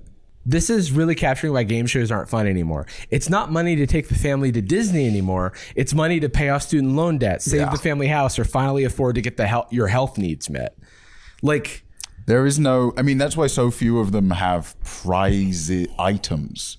Like, you want a new Audi? Mm-hmm. It's like, well, I'm, but I'm still on the lease for my other car. That doesn't solve this problem for me. I would need to sell the Audi immediately. Can we Listen. cut out the middleman and just give me cash? Oh, this one has way higher insurance premiums because oh, sick. Thank you so much, Oprah. I guess this is my problem now that you've given me. while this is a game show, they have gone out of their way to talk about the financial strife mm-hmm. and and just the sort of down on their luck positions that the people competing are in in order to what drum up sadness when they get eliminated from the show like what is the point This show, and I think for a lot of pretty obvious reasons, uh, obviously we don't have to go into it too much, is just in its bones a broken idea. Yeah. It cannot. the- A, a one-to-one or attempted one-to-one translation of Squid Game to a reality TV challenge cannot work because s- most of the show is a about not knowing what the games are going to be. Hmm. It's about figuring it out. And B is a cultural critique of something like this existing. It's not only about the fact that they're killed at the end of it. Granted, that's like the big isn't that crazy they, yeah they die But it's you but, that- know, but that's a metaphor maybe yeah, it's like Yeah. They, they die in the fact that they're just kind of sent back. Like them dying was the same as them just being sent back to their quality of life. Every Right. main character in the show is on the risk of death. Even the bad guy with the big snake tattoo, he was like attacked by uh, gangs on a bridge, had to run away, then escape. Every a bunch of them are allowed to choose to leave in the original show. Mm-hmm. They choose to, and then they all come back because of how poor their quality of life Yes. is. That is and this is their only option the critique that it's making isn't that it would be bad to kill someone on a game show. That can't be it. But also, there's nothing whimsical about suffering in like a very basic, fixable way. Like Yeah. these are not none of these problems are things that like some kind of tiny bit of legislature change, uh, uh, better benefit and support services Right. implemented couldn't also fix. Instead, it's a bunch of people going like, "Yeah, I, I just really hope I'm able to make it to the end so that I can pay off my medical debt." There is literally it starts. The woman that you have all we've already shown you it starts with her saying a little bit about the dream of living without debt.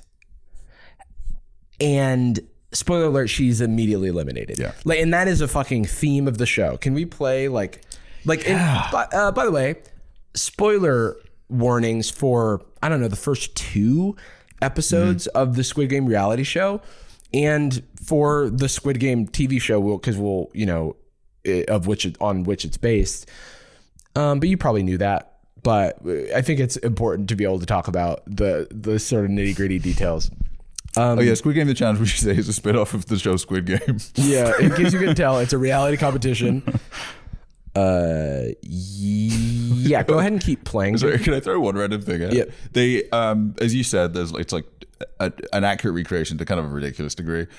Um, I kept chuckling every time they would bring out the pink suited enforcer guys because I kept thinking like, this is a mall cop. You can't fucking touch me. The, you can't intimidate me, dog. I think they're just like choreographers and producers. Yeah. Like or, or, or dancers or whatever. They're like people who like can do all of the the like motions because they're.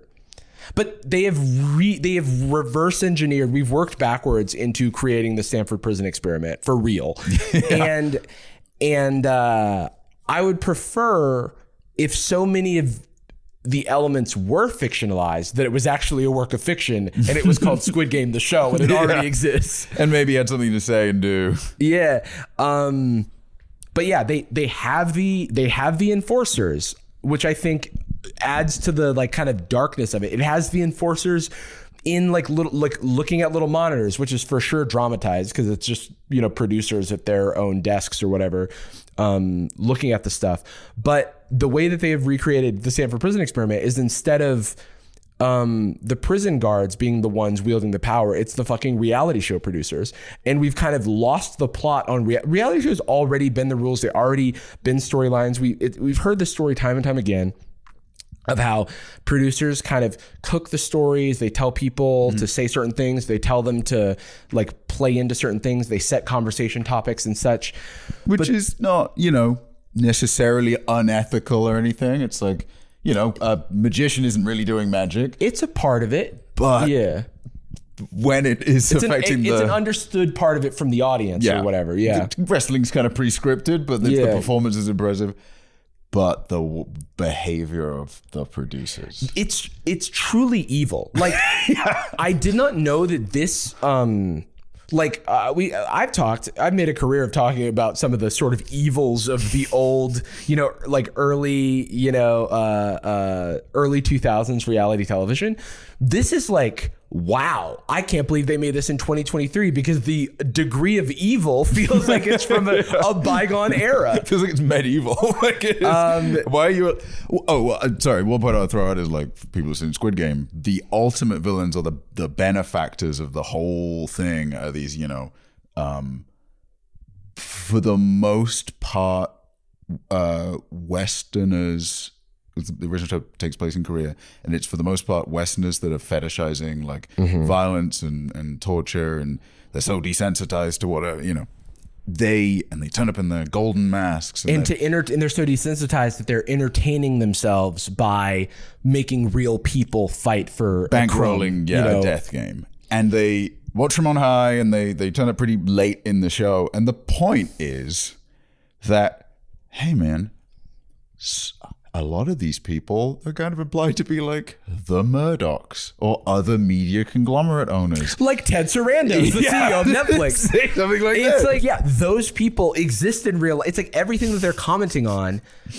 The, it's like everyone said this. We, we, we've everyone's already made the point that they missed the point of the show, but we're kind of trying to talk about in the ways that they missed the point of the show, which is that those people exist. They're called the VCs who invest in Netflix, the, the, the major stakeholders of the company. the people with so much equity that they can never be in poverty. It can't happen. Yeah, the executive producers who go, go, go, no, turn it up, turn up the because the cruel, the, it's like turning up the cruelty meter because to them it's also the money meter. There's literally no reason not to in their brain. In their brain, absolutely, because it doesn't matter if it betrays the uh, the purpose and the message of the original piece because it'll be successful. You never cared about it in the first place. And like, does it matter if it? Yeah, I didn't care about it in the first place. I haven't just seen the We show. just, we just paid the minimum rate for like acquiring somebody's thing.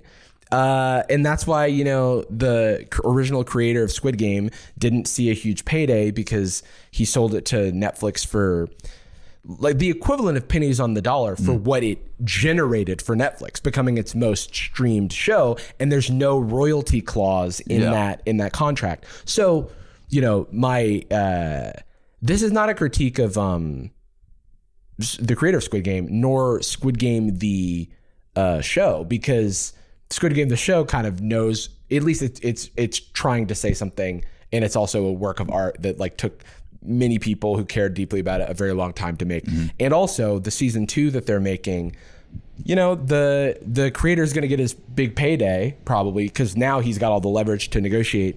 And so like th- I don't want poor things for p- the the Squid Game IP when it comes to the creator and the people who are invested in it. But this feels like a, a, a cash grab license Oh yeah. because reality TV is the cheap to produce, uh, high profit margin thing. It's the reason that the company that produces Property Brothers was the one that bought HBO. It's like the people who make the really cheap to produce reality TV bought the really uh, art, art artistic, artist forward um, home box office brand.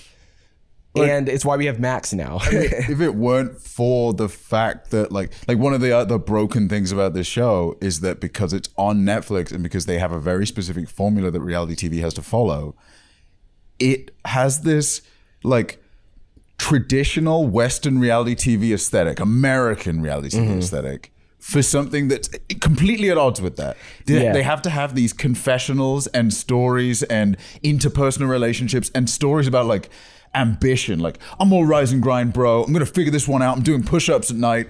And it like it if you Everyone's got to fit into the reality TV archetypes. Yes, because they don't know how to do it in any other way, which means that all the like weird, creepy, macabre part of Squid Game, which is the reason everything else is so bright and colorful, it's the reason it's kids' games, it's juxtaposition, that's what's mm-hmm. creepy about it. Mm-hmm.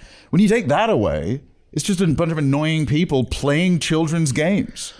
But I still think that it's way darker and sadder than it should be without any sort of like levity or Oh. or upside. Like I I wrote down in my notes Yeah, should we note mode? uh, I was like, this needs a host, like, like, uh, because I, I was like, you know, what the Mr. Beast video was able to avoid in all this is it had Mr. Beast and Karl Jacobs going, go, go, Yeah. do the thing, do the thing, and then you're like, oh, it's a game. We can actually like look at this as a game Yeah. instead of shooting it like it's a fucking horror documentary about these people losing their chance, their last chance at salvaging their lives. Yeah. Imagine, yeah, I, that's another thing about like uh, it, probably the closest to the way they do confessionals on this, and then it's a question of like, will they fail, won't they? It's usually contained within an episode. Is like American Idol.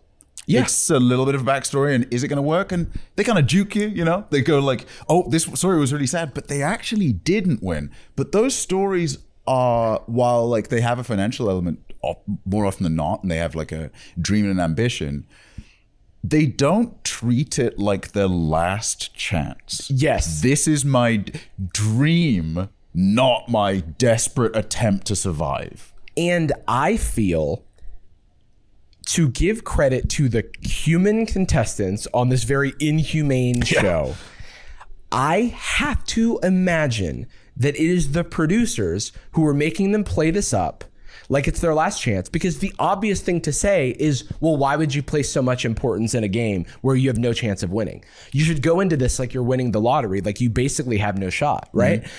And yet so many people the stakes are so high. Why is that? Are the, did they uh not do wellness screens on like the the people that you know uh there's a lot of people on the show that feel like they shouldn't be on the show. If mm-hmm. it, they're either acting or I'm concerned. They're suffering. yeah, or they are truly suffering in And- ways that aren't even really like in accordance with the Squid Game vibe. There's just people who get nauseous really easily, and it's just kind of sad. Yeah. There's people that start crying not because something happens, but because they're just like stressed. It's just like there's hundreds of people in this room, and everyone's yelling, and they're just like, okay let's let's let's jump to the ri- well so first of all i set up a clip about five minutes ago and we didn't watch it. So let's uh, let's watch uh let's just hit play jacob.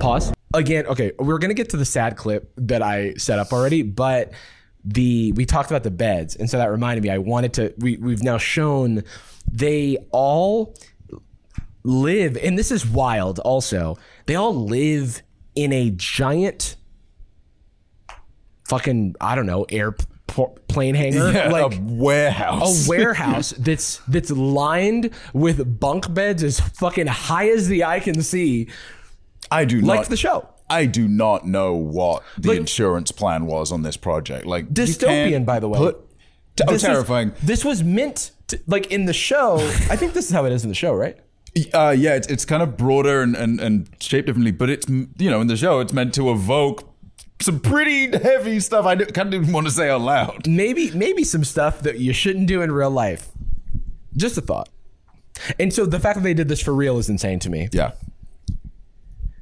It just feels like a torture show I, but then there's something all, like even more insidious about the fact that uh, it keeps asking us to chuckle. Like as the show goes along and there's little moments, it'll say, it feels like the show and the way it's produced and the way it's cut does not know how tragic many of the backstories are. Like it'll be like, yeah, I don't know if I could handle this without this person in my life. It's actually been really difficult. And then like hard cut with a little musical stinger, and they lost. Like yeah, it like that. So I will spoil episode one. Uh, yeah, this guy is like me and my brother, or me and my me and my best friend. We've been through everything together. We're uh, we're rivals, but we're friends, and we keep pushing each other to be better. So as long as I know I've got him with me, we're gonna be great. And then red light, green light goes, and then he goes, huh!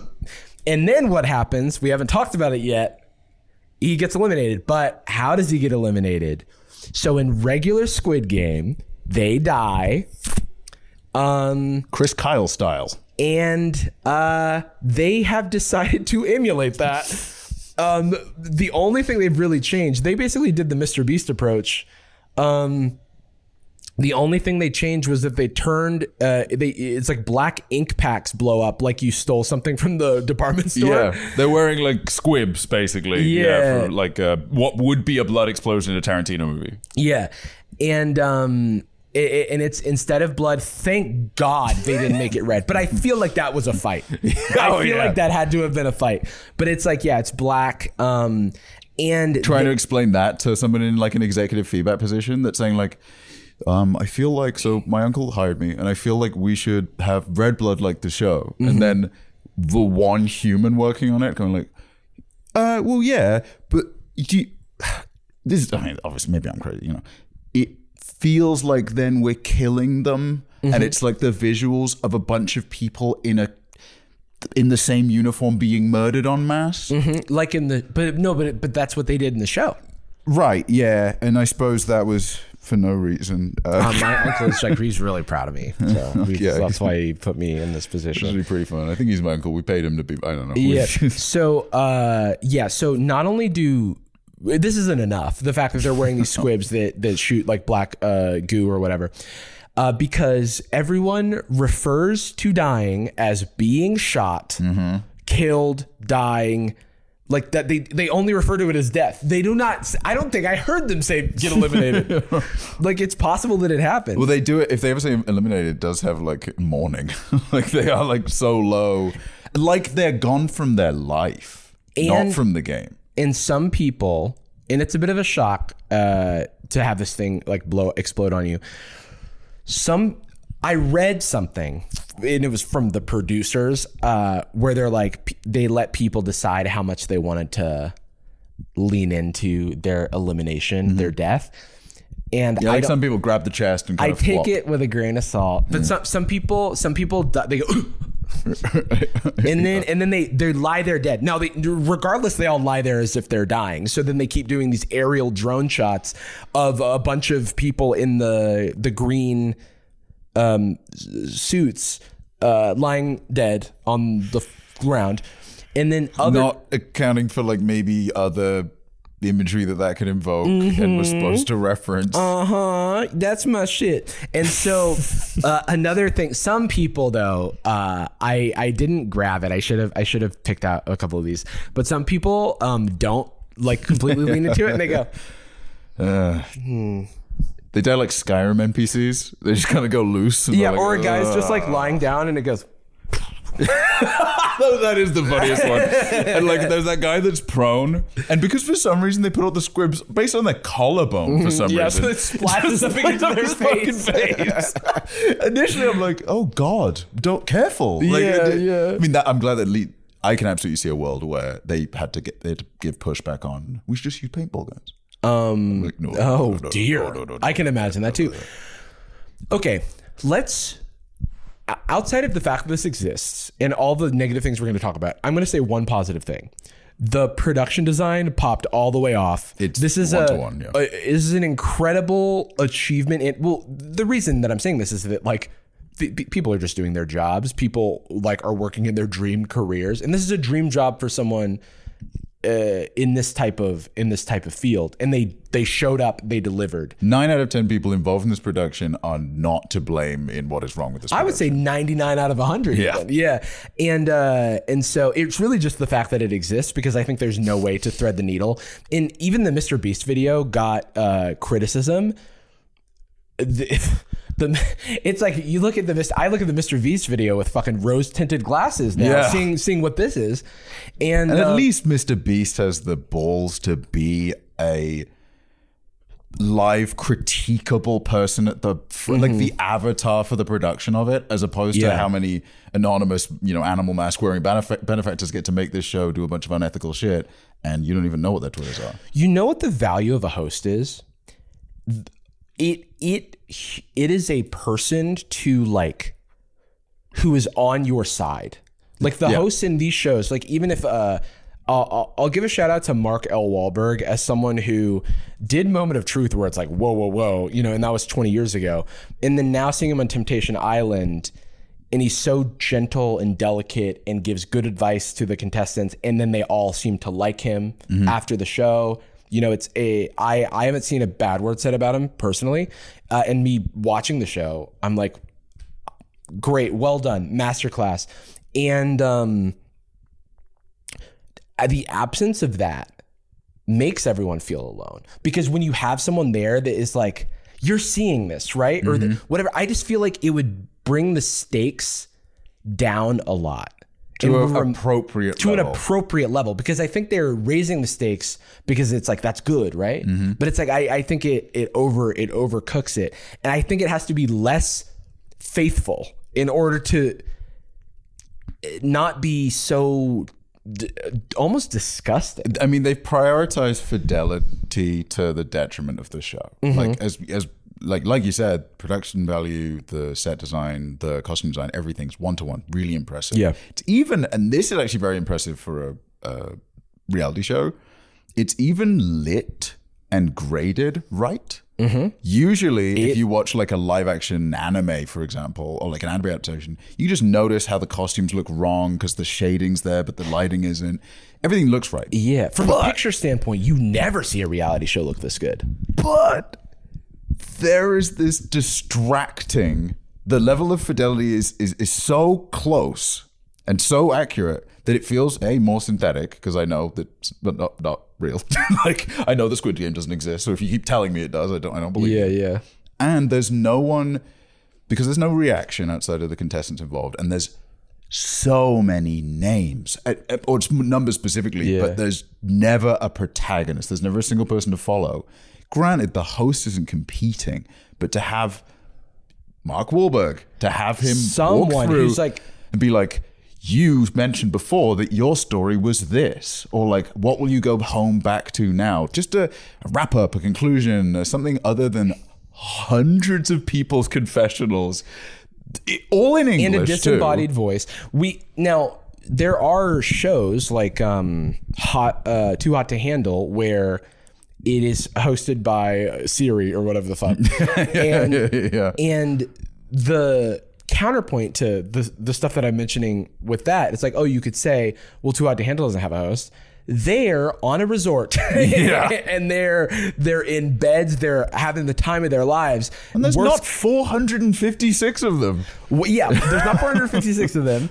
And worst case scenario, uh, they got a cool vacation and story. This is worst case scenario. I got a story, but I was tortured also. Yes.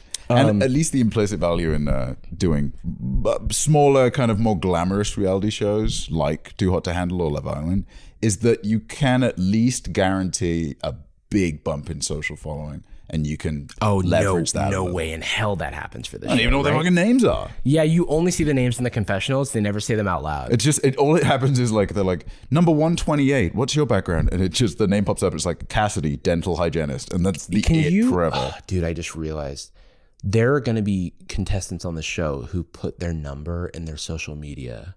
Yeah, and that's that's that almost feels like it's taking the dystopia out into the real world. yeah, that's actually. Oh God, referring to yourself as a number for any reason. Mm-hmm. Yeah. haunt. I mean the. Oh, whoops.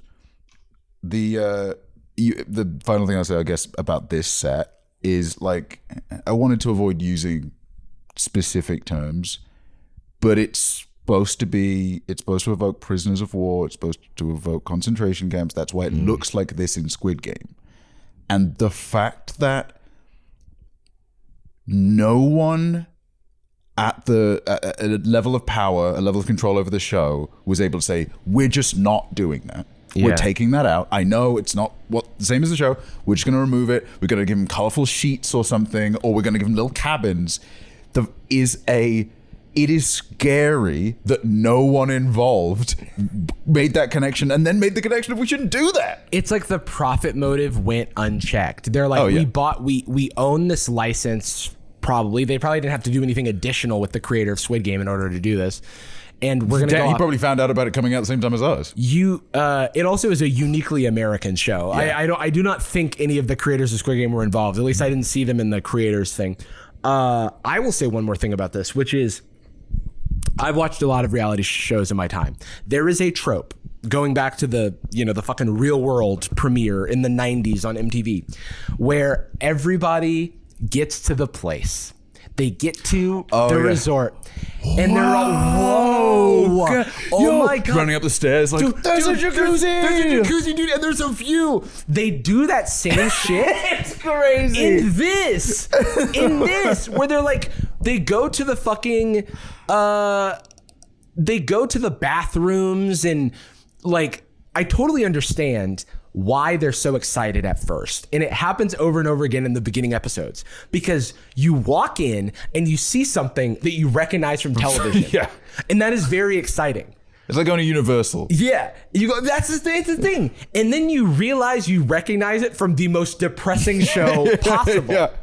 Oh my god, it's the basement from Parasite. Yeah. and I live here now. Yeah, it's the guillotine. You know, oh my god! Go- yeah, what if I die? What if I Right, guys? Can you imagine? Um, It's on fire. Woo! Yeah. Like the fire. and so them doing that for this, and then them doing it for it feels like parody, dude. It feels like an SNL sketch where it's reality people. It's like a reality TV show at Squid Game. That's Yeah. kind of what it feels like. Um, because there's no way in hell you're gonna convince me the people are like stoked about 100, no, 400 bunk beds. Oh, dude, literally, yeah. The sketch would be Mikey Day is the It is- only I- oh, I person was also thinking Mikey being Day. like, do do you guys not see how weird this is? And everybody else is like, yo, they've got the tall bunk beds, a knife. And then, yeah, and then there's like there's one of the guards holding a rifle, and he goes, like, "Look!" From and he's the like thing. poking him like Yeah. the fucking Buckingham Palace guards. yeah, like, uh, guys, I don't know if we should be doing that. Yeah. Yeah, Um. that would actually be pretty good. too late. I mean, yeah, that dude, would that- be too late. This is definitely too fucking would, late. yeah, that would actually be kind of good. Um. That's a rare uh, hypothetical dub for SNL these days. we'll take Um, the cash. Oh yeah, do we have the? Do we find the bathrooms and stuff when they like walk in? I can shit in this. Oh hell yeah, bro! It's a little choppy. My recording got weird. Yo, let's go. Yo. oh my god, Squid Game. This is awesome, dude. Guys, Squid Guys, the- Game. Go back, Jacob. There's somebody jumping up and down the wide, the drone, like the super, the ceiling shot, where someone in the back. Let's Jumping go. up and down. Squid Game. Yeah. Remember when they die? Oh, dude. Also, this is right after red light, green light. Like in Yeah. the fiction of this world, this is when 200 friends were killed or Yeah. whatever. And everyone's like, the bed. We got a bed. Do you remember when the guy he's big, he eats the little honey thing? So you actually, um, we jumped ahead past red light, green light. Let's jump back to uh, the sad woman that I keep setting up, and we haven't watched the clip yet. Who's not in debt? We're facing a recession. I mean, I had to, um, I'm not getting paid at work for this, but you're dreaming, you're taking a chance. What's that like to be able to pay off your car? I know these may be simple dreams, but what's that like? Yeah, I got my own dreams. They may not be much, but I got dreams too. And then they cut to red light, green light. Can we jump forward to when she's eliminated? Oh my god.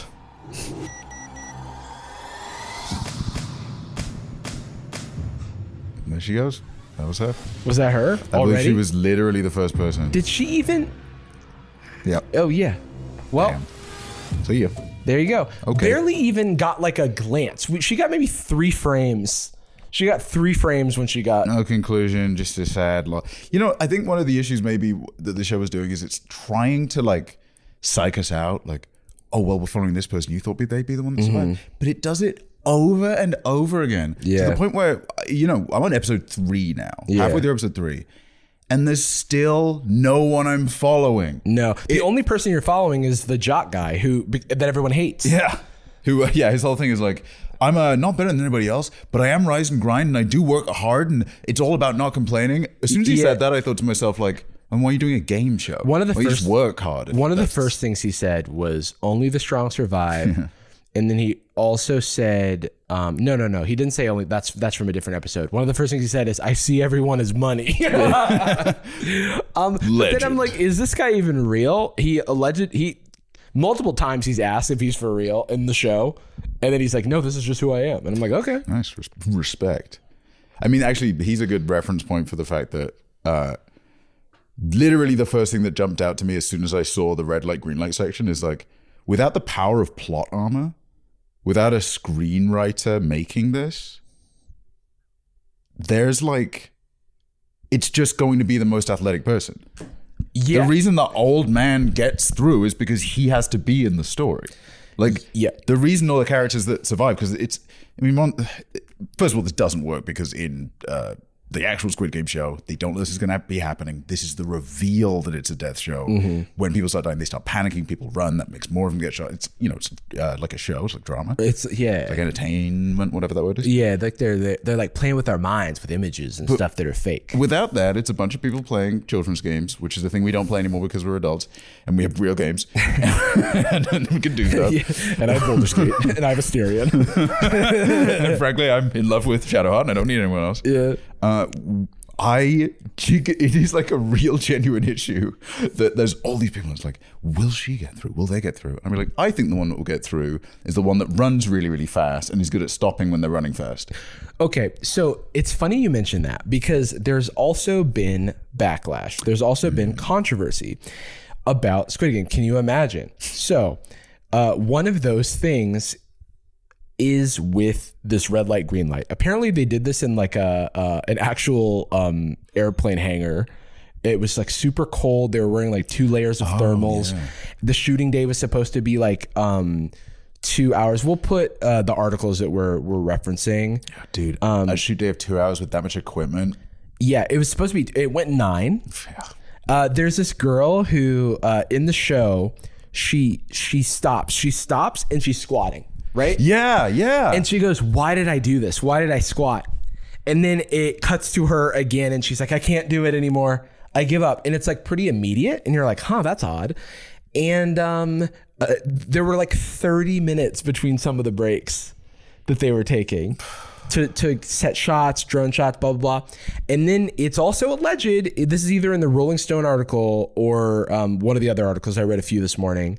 That I only read the Rolling Stone one, yeah. they cooked uh, some of the storylines. People allege, speaking of the old man that made it through in the show, there is a uh, uh, mother son group, and people have alleged in this article, and, and their names have been withheld for obvious reasons, that they saw um, the time run out, and then they put more time on the clock so that the mother could make it through. And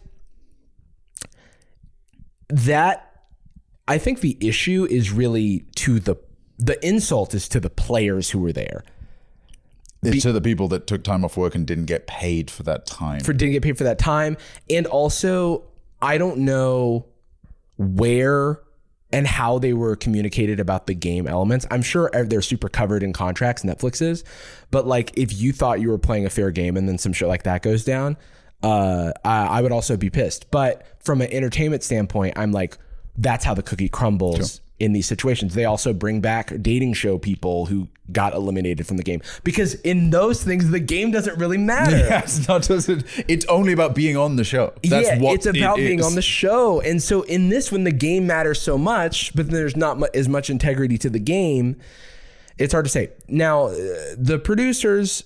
Uh, and there's a an article that was clearly like paid media that was like the producers talking to some sort of big outlet uh, before the show came out. They said there are some scripted elements to just um, to uh, uh, accent and sort of add color to the storylines that they're already trying to tell. Yeah. So that allow like with that statement that allows that sort of how big how how big is the um the the scripted bits, right? Like they say it's small, some other people could allege it's large. Really it's um who's to like who can be an objective judge of like that. So um that's something definitely to keep in mind. I bet it's like th- I bet they like cook it and then they're like, well, this person probably isn't going to win because we know this thing is coming up anyway. So we want to make the story richer and make the storyline whatever. And so I don't think that the person who wins is not going to have worked, done the work for Sure, it. yeah. You know what I mean? But I do understand the backlash around um, the production and the conditions, especially like people were. Uh, there's a uh, there's a quote in the, one of these articles where they say that during this nine hour shoot day for red light green light, they had to have medics called out, and then people like uh, this is almost like a thing that almost happened to the show where it's like people were actually eh, hurting in danger, like cold, whatever. They had to call medics. And when the medics came, the freezing conditions resulted in at least 10 people collapsing during the game, sources say, with medics being screamed for as people fell and convulsed on the ground. One alleges that medics took ages to reach the players because producers were worried about camera shots being ruined. As a solution, masked people in pink jumpsuits were sent out, the guards, uh, on the floor with black coffins and positioned themselves to block out the medics attending to a fallen player, all while the contestants remain frozen in place. That is insane. and all like all of that strictness about continuity for something that the way this is edited is fucking incomprehensible. You have no idea how many people are dying. You have it is like like you know not to focus too much on production when there's obviously more dramatic things going on. It this is incompetent. Like the way it's shot when they get out of red light green light and then they show that overhead shot, maybe 20 bodies, and then they go back to the room and they're like, 2,000 people. we actually half the cast is gone. I'm like, brother, you're the reason you're making people freeze to death is because you're trying to make a really comprehensive edit. Well, yeah. This is a joke. I cannot tell where anybody is. The geography of the scene makes no sense. I don't know who anybody is, so it doesn't matter. I understand how this happens in. Well, th- that's the thing. It's they're not really doing the game as it's advertised. but so, they're punishing them as if but they're punishing them. Yeah, and so because I understand how it gets to that point, you're like, okay, all these people got eliminated. There's all this time on the clock. We need to communicate people getting eliminated at certain times. But I guarantee you, when it says like 10 seconds on the because it's edited like a regular squid game like like where it's like uh there's suspension of disbelief but you know that when it says there's one minute left on the clock and then it goes boom boom boom three people are eliminated. Those people were not eliminated at that time. Yeah. In addition to articles being written about some of the stuff that's going on with the the production of this show some of the cast members have taken to TikTok assuming uh, I would assume they're breaking some sort of NDA by doing Oh, yeah. this. But uh, for our benefit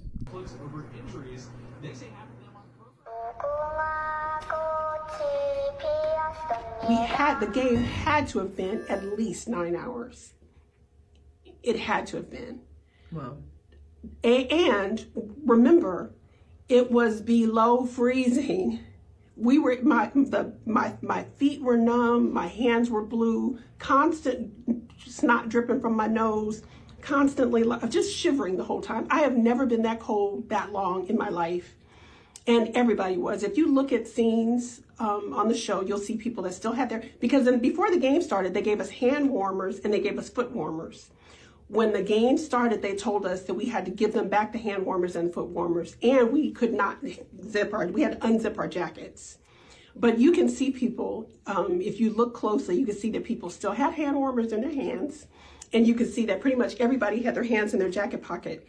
And um, the mother at the end, even when she's hugging her son, she still had her hands in her pockets. That's telling you how cold it was. When you see people jumping, as you see people doing this in the game, they weren't doing that because they were nervous. They were doing that because it was so doggone cold that they had had to do whatever they could to um, to warm up. It was it was ridiculous. Okay. That's why they're so psyched to get to the jail cell.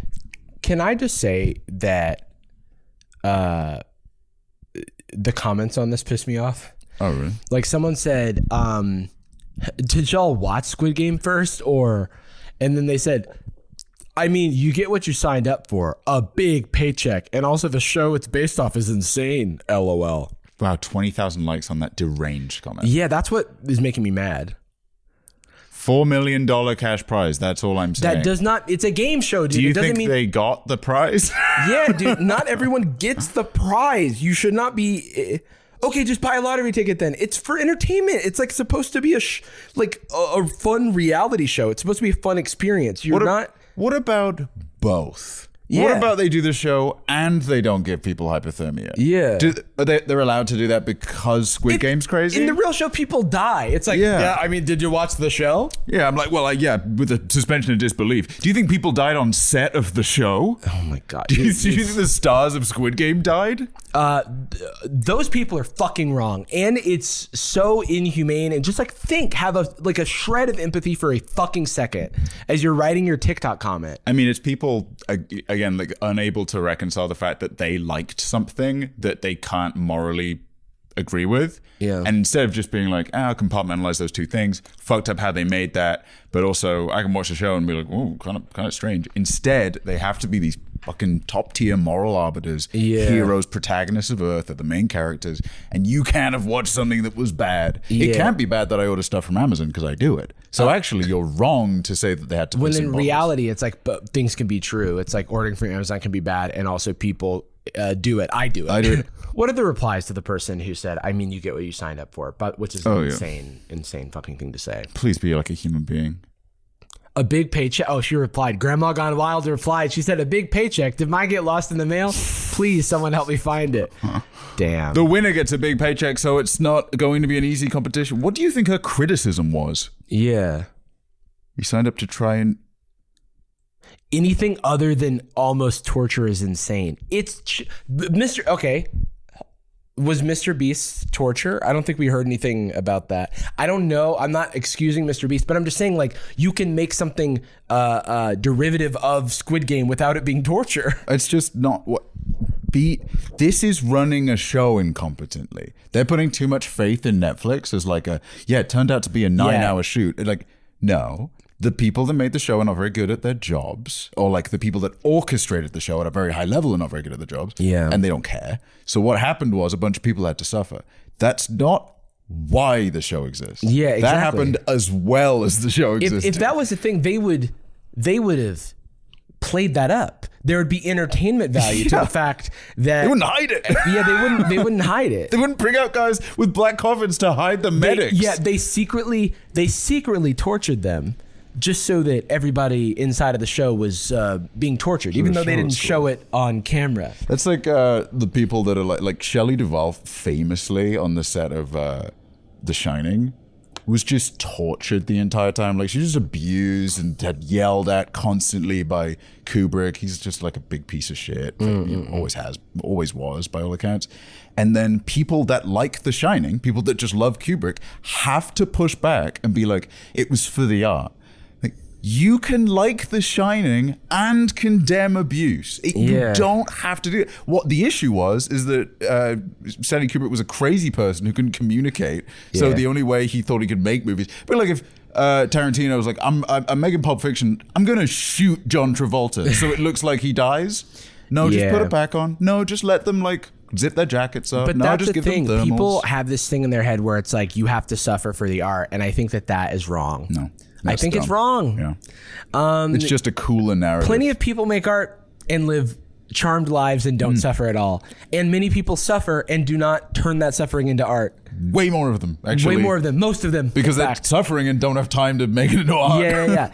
And just because someone who can make good art is maybe doesn't have other skills, uh, interpersonal skills. This is often the case. Mm-hmm. Um, doesn't doesn't invalidate the art within reason. Um And doesn't grant them a license to do bad shit. yeah, yeah, yeah. And Doesn't them Netflix is like. I'm sure there's also people just like, look, Netflix is a pretty big organization. I think they know what they're doing. Yeah. No, no. They, but the fact that they're so big and successful is why they don't know what they're doing some of the time. Uh, so one of the viral clips going around about this show is of one of the contestants who was particularly mm, Anxious. anxious, like they were going through it. Uh, Yeah, uh, there's plenty of words for it, and we're not criticizing them. Definitely, actually, they yeah. are they're um, emotionally volatile in this moment, in this moment. and not in a bad way or harmful to other people. They are. No, no, no. Just like they're, you know, this is just like how it's presented in the show. Um, they're like about to go up to do. They're doing the the cookie thing or the honeycomb thing, uh, where they have to cut the shapes out. a thing that makes no sense as a game in America where that isn't a thing. and they don't give uh is it's called like dalgona or something Yeah. like that they don't give um context for this either no just the Imagine squid having game. not seen Squid Game. Squid, Squid Game is the context. So, um, yeah, they've got to cut, you know, um, shapes out of a honeycomb. There's like a circle. There's a triangle. Is there a square? Uh, no, a triangle. Circle, triangle, a A star. star. Star, yeah, star, and then umbrella. And umbrella is the really hard one. And uh, funny thing happens where twice, so they they get into lines, and then there's a, a delegate from each line. There's four lines, and they need to basically secure a shape for their line. But the those four people all have to agree on what shape they're going to get and no one wants umbrella. So the first time they go up there's four people and everyone selects a shape and the guy who's supposed to get umbrella is like I don't want to do that. And then they're Well, like they agreed, and then one of them sprinted over and took Star, which he was supposed to have. Oh, right, right. So they broke the rules and then they got a little smirk on their face, like I just pulled the wool over his eyes. And then he's like, No, this isn't what we agreed. And then uh he's like, Well, I'm not gonna do it, I'm not gonna switch it. And they're like, No, you've gotta you've gotta pick umbrella. And he's like, No. And then and then they all get eliminated. it was. It's so sick. It's a- actually maybe one of my favorite parts because it's just like the game plan did not work. that game. I would say the most entertaining, like actual game so far. Not in the show Squid Game. It's Mm. great. It's perfectly designed for reality TV. Yeah, yeah, yeah. but they it's what five minutes of the episode and then they just go into this boring nasty section Right. And so um and so then so then another group of four, a delegate from each of the four lines goes up. Uh, essentially the same thing happens where so the person who is gonna is left with umbrella does not want to take umbrella. Uh, is that the one where they did a race they did a race, which is stupid. Um, uh, and then once again, they cannot come to a agreement, and then they and then they lose, which is so funny because the second time it happens, you know what's gonna happen. yeah i know it's really cool And and and uh, the person's like, "I'm bringing you all down with me," and then no one else wanted to. I guess the social pressure of having to be the person who takes umbrella. And so then the next person in line, cut to Spencer, number 299, already hyperventilating at the front of the line, already like red in the face. And this is not like an exaggeration. This is just like what is shown on screen. he looks away where a more competent show would probably at least take him to the back of the line maybe bring along a medic see if there's he's having a severe panic attack Yeah, of some the kind producers can intervene at any point. They're doing whatever the fuck anyway. The producers yeah are. they have it's not clearly have they can break their own they- rules. There's no like the uh, it is not an like I, I'm just going to use ironclad. This is not an ironclad production where we were watching every minute of everything. The producers intervene all the time. There's nothing stopping them from saying, "Hey, someone else take this person's place." They're not in a position right now to do this. The only thing stopping them is, Is- them thinking. in they go, ooh, entertainment, drama. ooh, drama. And so uh, Spencer goes into this room. He's essentially, he kind of, then we go into a background about Spencer, how he's like meek, mild mannered, anxious, uh, uh, is questioning his faith, wants to provide for his family, happens to be a software engineer, shout out.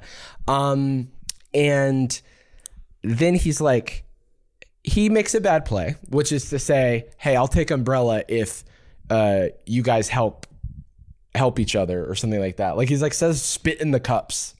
Yeah, which, which we should say, I honestly almost wanted a trigger warning up at the beginning of the episode of um sh- uh, uh, watch out for this timestamp nasty really Yeah, well, gross so we'll get to that. We'll get to that. But before we get into that, the um, he basically is saying, "Help your fellow man." At least that's how I that's how I understood it. And he was trying to be like noble about it. i'm not quite sure what he meant I don't know what he meant. I, like it seemed like he was like, "Yeah, help your fellow man." But the issue is, in my mind, no way in hell they're gonna let you help each other. i think it was a bit of a cope for he kind of just got alpha dogged Yeah, he did get alpha dogged by 432, the big alpha dog himself. he just had to be like yeah I'll, you know actually i'm willing to do that There's a point too where he talks about how he doesn't stand up for himself, and then there's a, Oh. a clip of him trying to talk to people. He goes, "No, shut up," and you're like, "Hey, he was trying to stand up for himself." I want to give my man Spencer some credit, but anyway. Uh, reality sets in. He chooses Umbrella, uh, and then all the panic sets back in. He now Oh. feel, Sorry, I just realized. I guess for people who don't know, it's basically this little caramel. The game is it's a little caramel tree. The harder the shape is, the harder it is to cut out. If you break Yes. the caramel, you you air quotes die. That's Yeah. the thing. and um and so uh he then ha- he picks umbrella for his team. He has to now face his team.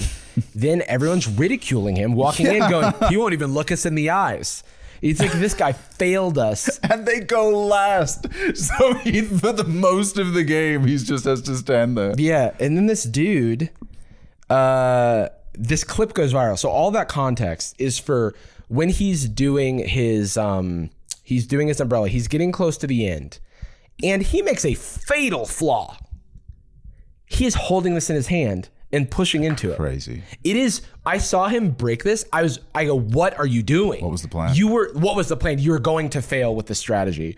This is like um i don't know why i know that that's gonna not work but maybe it's just like the basics of like lever dynamics and Yeah. like like you are creating uh the fulcrum is your finger. You're pushing. You are literally creating a, a break you're going to break And you're crea- you're putting pressure on the broadest part, specifically with an umbrella. You're putting pressure on the broadest part of the shape, and pulling at the thinnest, most brittle part of the shape. no one succeeded with this strategy. People left it on the in the little tin and they scratched it in the tin. I don't know why he didn't do that. They have a yeah, they have a pin. They That's have a important know. needle. They, they have equipment. It's yeah, not yeah, like have you a have little to needle thing. Yeah, so uh, I don't know what his strategy was, but none of that is aside. It's like I have to say, just as a fan of games, I was like, buddy. But his reaction is what goes viral. His reaction, he will play it. Though I do want to give a trigger warning because like this is like the type of thing that I feel like the show should have given a trigger warning. for. Yeah. Uh, I, I, I should say, yeah, I, I myself have not experienced a panic attack, but I think it could at least seem like that to people if that's yeah i mean you, it's you're like this what you were going to see on screen is him like sort of holding back you know uh holding back his stomach and uh hyperventilating. He's red in the face. He's shaking. Like it's pretty extreme. And then you, you know netflix is uh netflix whose twitter bio is currently can you scroll to the side? Ugh. yeah, this is relevant. Yeah, Netflix, whose Twitter bio is currently Leanne from Squid Game Challenge. Please be my mom. Leanne is the mom. It's all it's all in lowercase. Netflix is so personal. They're so personable. They're such a human. I'm going to defend them in the comments and say it was actually only five hours. they tweeted 299 had one of the most dramatic reality show exits of all time. And this is the exit. Again, uh, we'll put a timestamp. Um, it's a 37 second clip though, so about 40 seconds from now, jump a minute ahead to not watch this.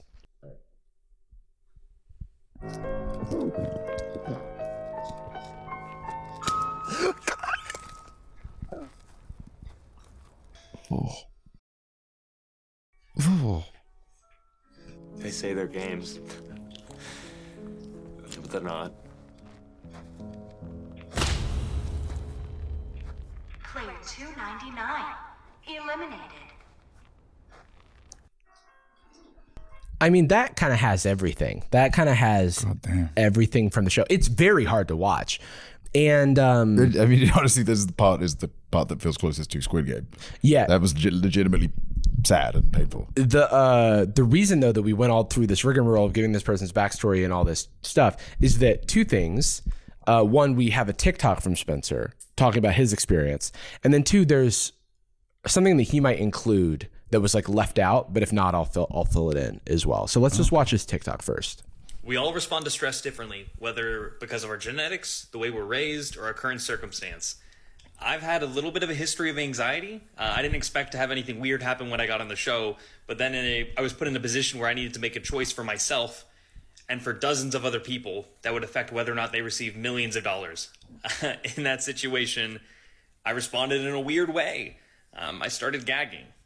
So I was not acting. No, I do not deserve an Oscar. Um, and yes, it was all embarrassing and real.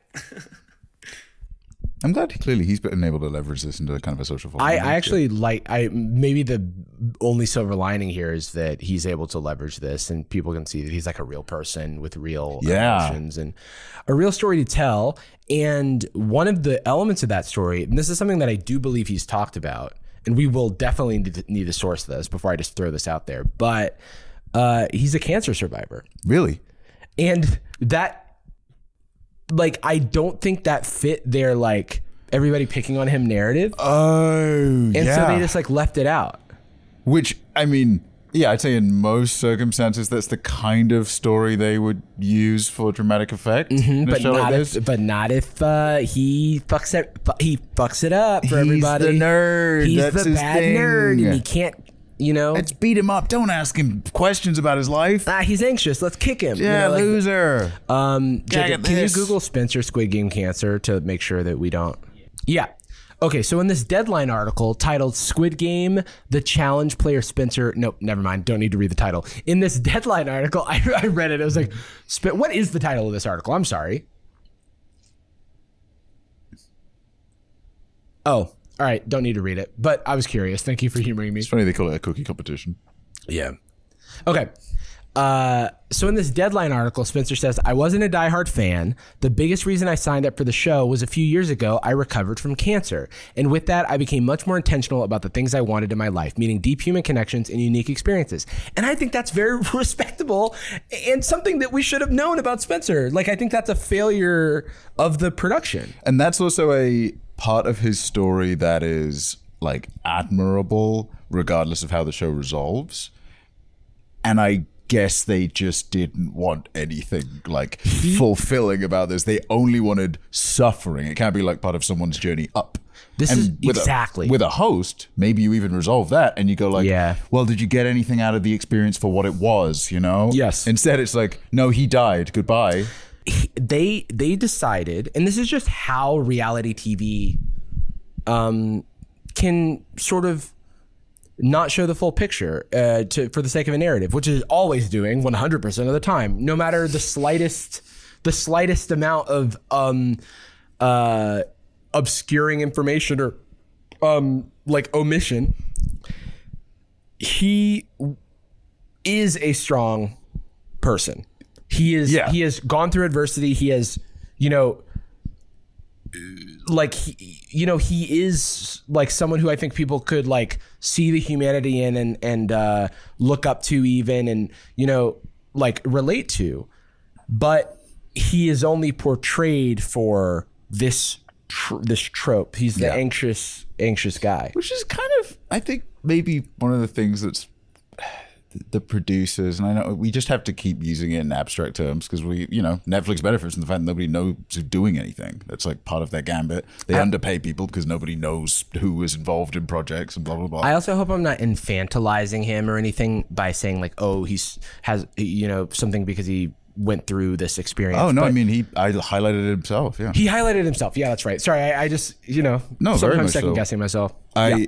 uh, no, that's respectful. I, I think that's right. He, if this show, I mean, uh, obviously they don't understand Squid Game, but let's let's take away just like the the themes of capital in Squid Game. That's its own thing. Mm-hmm. It's the main theme, but they've already ignored that, so I guess we'll just we'll just drop that. Yeah. Uh, one of the things about Squid Game is that like it's weird to call it levity because it's still in a death game, but there it is full. The main protagonist, especially, is like a very achingly sincere person, Right. And that's what anchors a show that's uh, literally the entire rest of the cast are very, very cynical, very intense. The main character of the original Squid Game is the one that figures out you need to lick the little candy to loosen it up because he's, you know, in touch with his inner child. He's a weird little guy, whatever. I feel like they. This is so much more hateful. Like, yeah. in compared to a show about people being killed, this is so much more like mocking. It's laughing at, and like, look, this guy. Everybody, everybody's making fun of him, and he died. The only person who is given a redeeming story thus far is uh is Leanne, the mom, and they're doing this on purpose, but she is also the only person who feels like they should be on this game because she's like hey i'm getting up there in years. I want to prove to myself that i can do this. And that is the amount of stakes that i think we as an audience should be comfortable with Yeah. in a game like this. Whereas like i don't want it to be like you're hijacking the empathy of the audience by being like this is joe. He needs this to save the house. Now watch him run. You know what i mean? Oh, like Yeah. that doesn't Oh, he tripped. Bye. up and bye. Oh, sorry. Oh, now you get to be sad. You get to be sad. Keep watching. Are you still watching? Do you remember I like Green Light? Squid, No. Squid Game? Anyone? Um, Roblox? But yeah, I kind of think when, when I was watching it, uh, I was watching it over Zoom with Anastasia while we were taking notes, and I was like. I don't think I could have watched this if it weren't for this show. Oh, Because if. I didn't have a place to sort of get all these thoughts out, then it uh, would be one thing. Oh, special delivery, by the way. I, I called this one in. I called this one in. Let's go. We got the. This is two podcasts. This is two pods in a row. We had uh, the the croissant delivery. Thank you, BB. Two, two in a row that have been betrayed by a, the good friends of But, uh, Jordan's been betrayed by Philz twice in a row. It's okay. Nothing personal. We still love you, Philz. Oh, you were saying you probably saying would not have watched? I would not. Yeah, I do think that now that we've we've now recorded a n- close to three hour episode of the show. I do feel like I will continue to watch the show because I think it's only got one more batch of episodes left. yeah. and then we'll i think we can just report back and see if it redeems itself though i do not think it's in a redeemable state No, I mean the show. As I said, you know, we said at the beginning, its foundations are wrong. Yes. the show would have to be rebuilt, which obviously it wouldn't be. But there's like, I think there's just a fundamental issue with the way that the games work, mm-hmm. what the games are supposed to do in the original show. The games are like deceptively simple in the original show because most of the drama is figuring out what are they going to be, how do I prepare, how do I figure it out. In this show, all the puzzles are solved all the techniques are solved, all the drama is sapped from it. Maybe do all of that if you're going to lean into the characters. Oh no, that's not nothing either. we don't care about them either. okay not all the games are solved because uh, they introduced battleship into uh, squid game and they didn't do that in the regular games That's true. It's almost like an even less skill it's it is it was like remarkable it felt like a something mr beast would do like it like didn't fit yeah It's. Uh, I mean, honestly, I think the solution to the didn't mr beast play battleship he played human battleship in it Yeah, I believe so. Dude But uh, these, you know, who, Not that I, I again, not, uh, not Mr. Beast defenders here. It's more, uh, he made the Squid Game thing, and so that's why he's coming up. I think I think it's very noticeable that he also with like a, a a penny on the budget of this show. Well, yeah. Also, what made it and also made it interesting. yeah. with I mean, like you said, He just had a host. There's one hack. Yeah. He lent into like interesting people as opposed to tragic figures. Not that tragic figures shouldn't have a chance here, but like in this sort of thing, it feels like tragedy porn. It feels like it's only the tragedy and no other element. honestly, you could fix all of this for me to some to some respect by paying all of them. Oh, brother, you Son? were bringing it home. No, that's not how that works. Okay. Um, I'm not a math guy. I don't know. uh, I want to see a version of the show where everyone gets ten thousand dollars and they still play the games for fun. It is so affordable. B- b- Make Because the they cast already have the smaller. money. I don't care. Make the at least cover what living expenses would be while they're on the show. Yeah. Yeah. Give them $2,000. People are having to like take off work, so the opportunity cost. That's the crazy thing too. The I don't know what if they had a per diem, but it seemed like, and per diem is a thing like a daily stipend or whatever that you get to live. But uh, But they don't. They give them a can of food, so they, they give them a can of food. I was al- I also wrote down, um, man, imagine if there were chefs who were trying really hard on the food that they keep shitting on. And then they were like, "Oh fuck, they didn't like it." no, but they probably made the food bad because it's Squid Game or whatever. Um, but yeah, they could totally have afforded to give a participation fee. Mr. Beast did this. Oh fuck, Mr. Beast. God damn it, I'm tired of talking about Mr. Beast. But he did do the thing where he's just like, you can leave, you can take take the money. Yeah. And then immediately he was like, 100 people are gone or 10 people are gone or whatever the fuck. It wasn't 100 people. I don't think he spent that kind of money, but it was a thing where he was like, hey, if if guaranteed 10 grand is worth it to you, take it. That would that is life-changing money for so If many you- people. Yeah, that is that pays off uh, many cars. It pays off many medical debts. It covers rent while you say seek a new job. Like it, it yeah, it's like it's just so like I mean that that I that I do think is partly the result of like hey I think you know we we said our thoughts on Jimmy here and there. I have nothing against Jimmy, you know whatever. Yeah. It, I do think that was a conscious decision on his part. He's a lot more conscientious about that kind of stuff and respect for that. Well, due to criticism, but- you yeah, know, or yeah, part- yeah, not in yeah. part like due to criticism from people, valid criticism. But he is also the face of the production and has to act with a little bit of tact. But the anonymous, uh, the, the, you know, benefactors behind this project, they can do literally whatever they want because nobody is going to tweet at the executive board of Netflix. Nothing about this show changes if you take the cute little four five six, the four point five six million dollars, and you change that to one million dollars, and you take the other three point five six million dollars, and you at least offer some sort of parachute for the opportunity cost that people are spending on the game. Because I think it riles up the emotions and stuff to an unhealthy degree, and they don't get to benefit. Not that people should all, or sorry, not that like I get it's a game, you know, participation trophy, soy boy, whatever. Like, I, I, I don't know. It just if these, if you, okay, I think that if you are sourcing people that all when they're telling their stories, it's all financial needs. Oh, they screened for people in desperate situations. Yeah. If you're doing that, then you should there should have been a uh uh some sort of baseline you know you get something or or you get the opportunity because giving the opportunity means it's a part of the game you get to you get uh you get to um decide to stop like this happens in game shows all the time do you want to stay where you're at or do you want to keep playing Do you want to be a millionaire? and then they go, ah, I don't, I don't, do I want to? And then you like look in the crowd, should I keep playing? Everybody's like, yeah. And then someone can go, for me, guaranteed money, I need it. I'm gonna, I'm gonna take it. Peace out, guys. And maybe a little bit of interpersonal drama when their friend is staying, but they're going, and Yeah. oh, what's which? By, by the way, um, they don't get money out of it, but that does happen in the show. Yeah. there is a moment where they're given the opportunity to go home. Yeah. and who will or won't, or who will and won't come back is a really compelling part of the drama. Yeah. but they don't care about characters. So what? Yeah, so it's just, and I, this isn't. I'm not trying to turn it into charity. I'm saying a reallocation of resources would probably make for a better show. Re- reallocation of the existing resources within.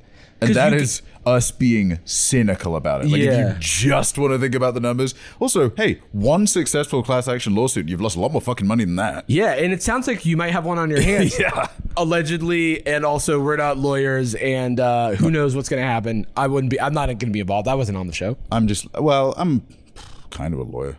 Yeah. Cynically, cynically, you'd pay some of this money to avoid the bad press. Yeah.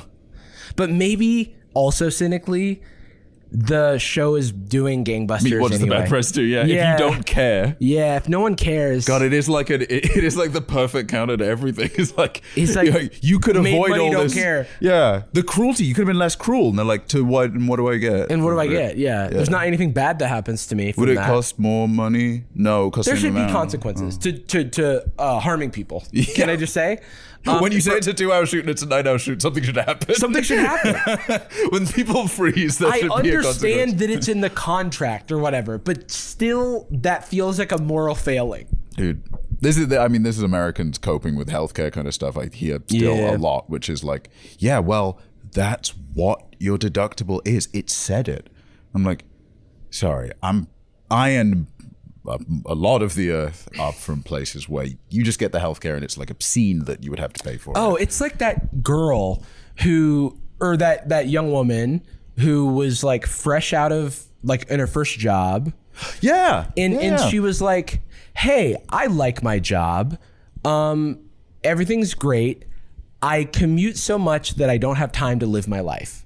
And then the response was like. Welcome to the real world, ma'am. You you gotta get with the program. I went through this, so you have to go through it. Mm-hmm. That's how it and it's like when you went through it, a house was a nickel, and everyone got one for free. And even if it wasn't, why do you want someone to suffer for no reason? For no reason. It Doesn't doesn't take away from you. Your grandfather was in World War II. Do Yeah. you think you should have been in World War yeah, II? that's the thing. But every the response to that was not this girl saying, uh, actually, I'm enjoying my job. I'm I'm working hard. I'm enjo-. like all of it was like they're complaining. She wasn't complaining. She was just saying I'm spending too many hours commuting. it's making me sad. and it's making me sad and I don't have time for hobbies. That is valid. Yeah. And that is like yeah. And not well, hold on. Like also, like not everyone does go through that. I've- We've had shitty jobs. We've had great jobs. Whatever. My commute has never been that long. No. I've had walking commute at one point. I had some decent bus commutes, but never longer than thirty minutes or so. It is different. That's that's Hey, not the guess what? universal experience. I had a privilege of being paid a wage where I could afford to live uh, close enough to work. Yes. The issue is that oftentimes these wages are not uh, congruent with the place that the work is, so you can't get in the fucking uh, Attack on Titan Wall Maria of, Yeah. of the property rates like rising. You know what I mean? and you're burning cash on like just trying to live a livable Yeah, like, yeah. because you're oh, not just on travel i mean some places have affordable public transport but even then the way you have to re-engineer your life around that the amount that you may have to just end up spending on food while you're on the way or back from work. Like that's when you have dinner and then you go to bed and go to sleep. While you're also you know probably if you're doing your first big job you're probably in your first big apartment or like some big recent move.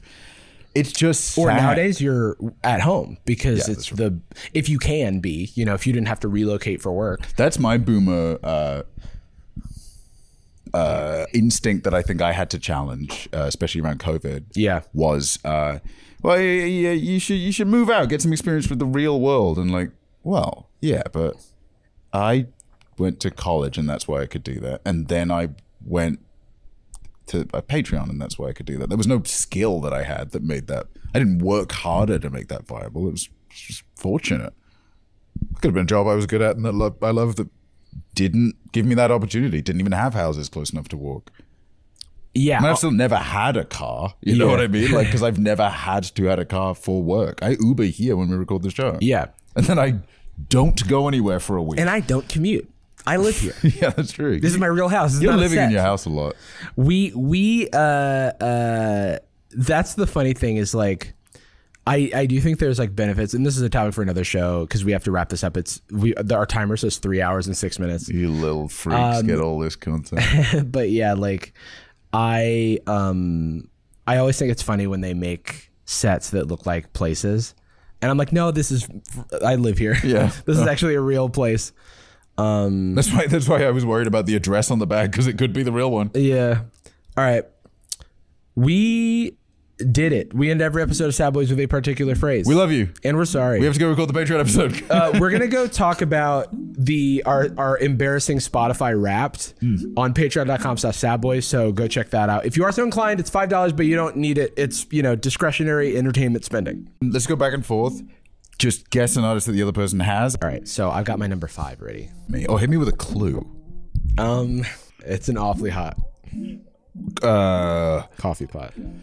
Machine Gun Kelly's friend Eminem. Yeah, for some reason Eminem is my number five. I do not know why. oh, oh, oh, oh, oh, oh, oh, oh, oh, oh. oh. JID. yep. Number four. Gucci girl, Gucci girl, how you doing? How you moving, girl? Moving, girl. How's your day looking? That future girl, future girl, yeah, we on now. Take my money, go away, all you want it. Girl, too rich for me.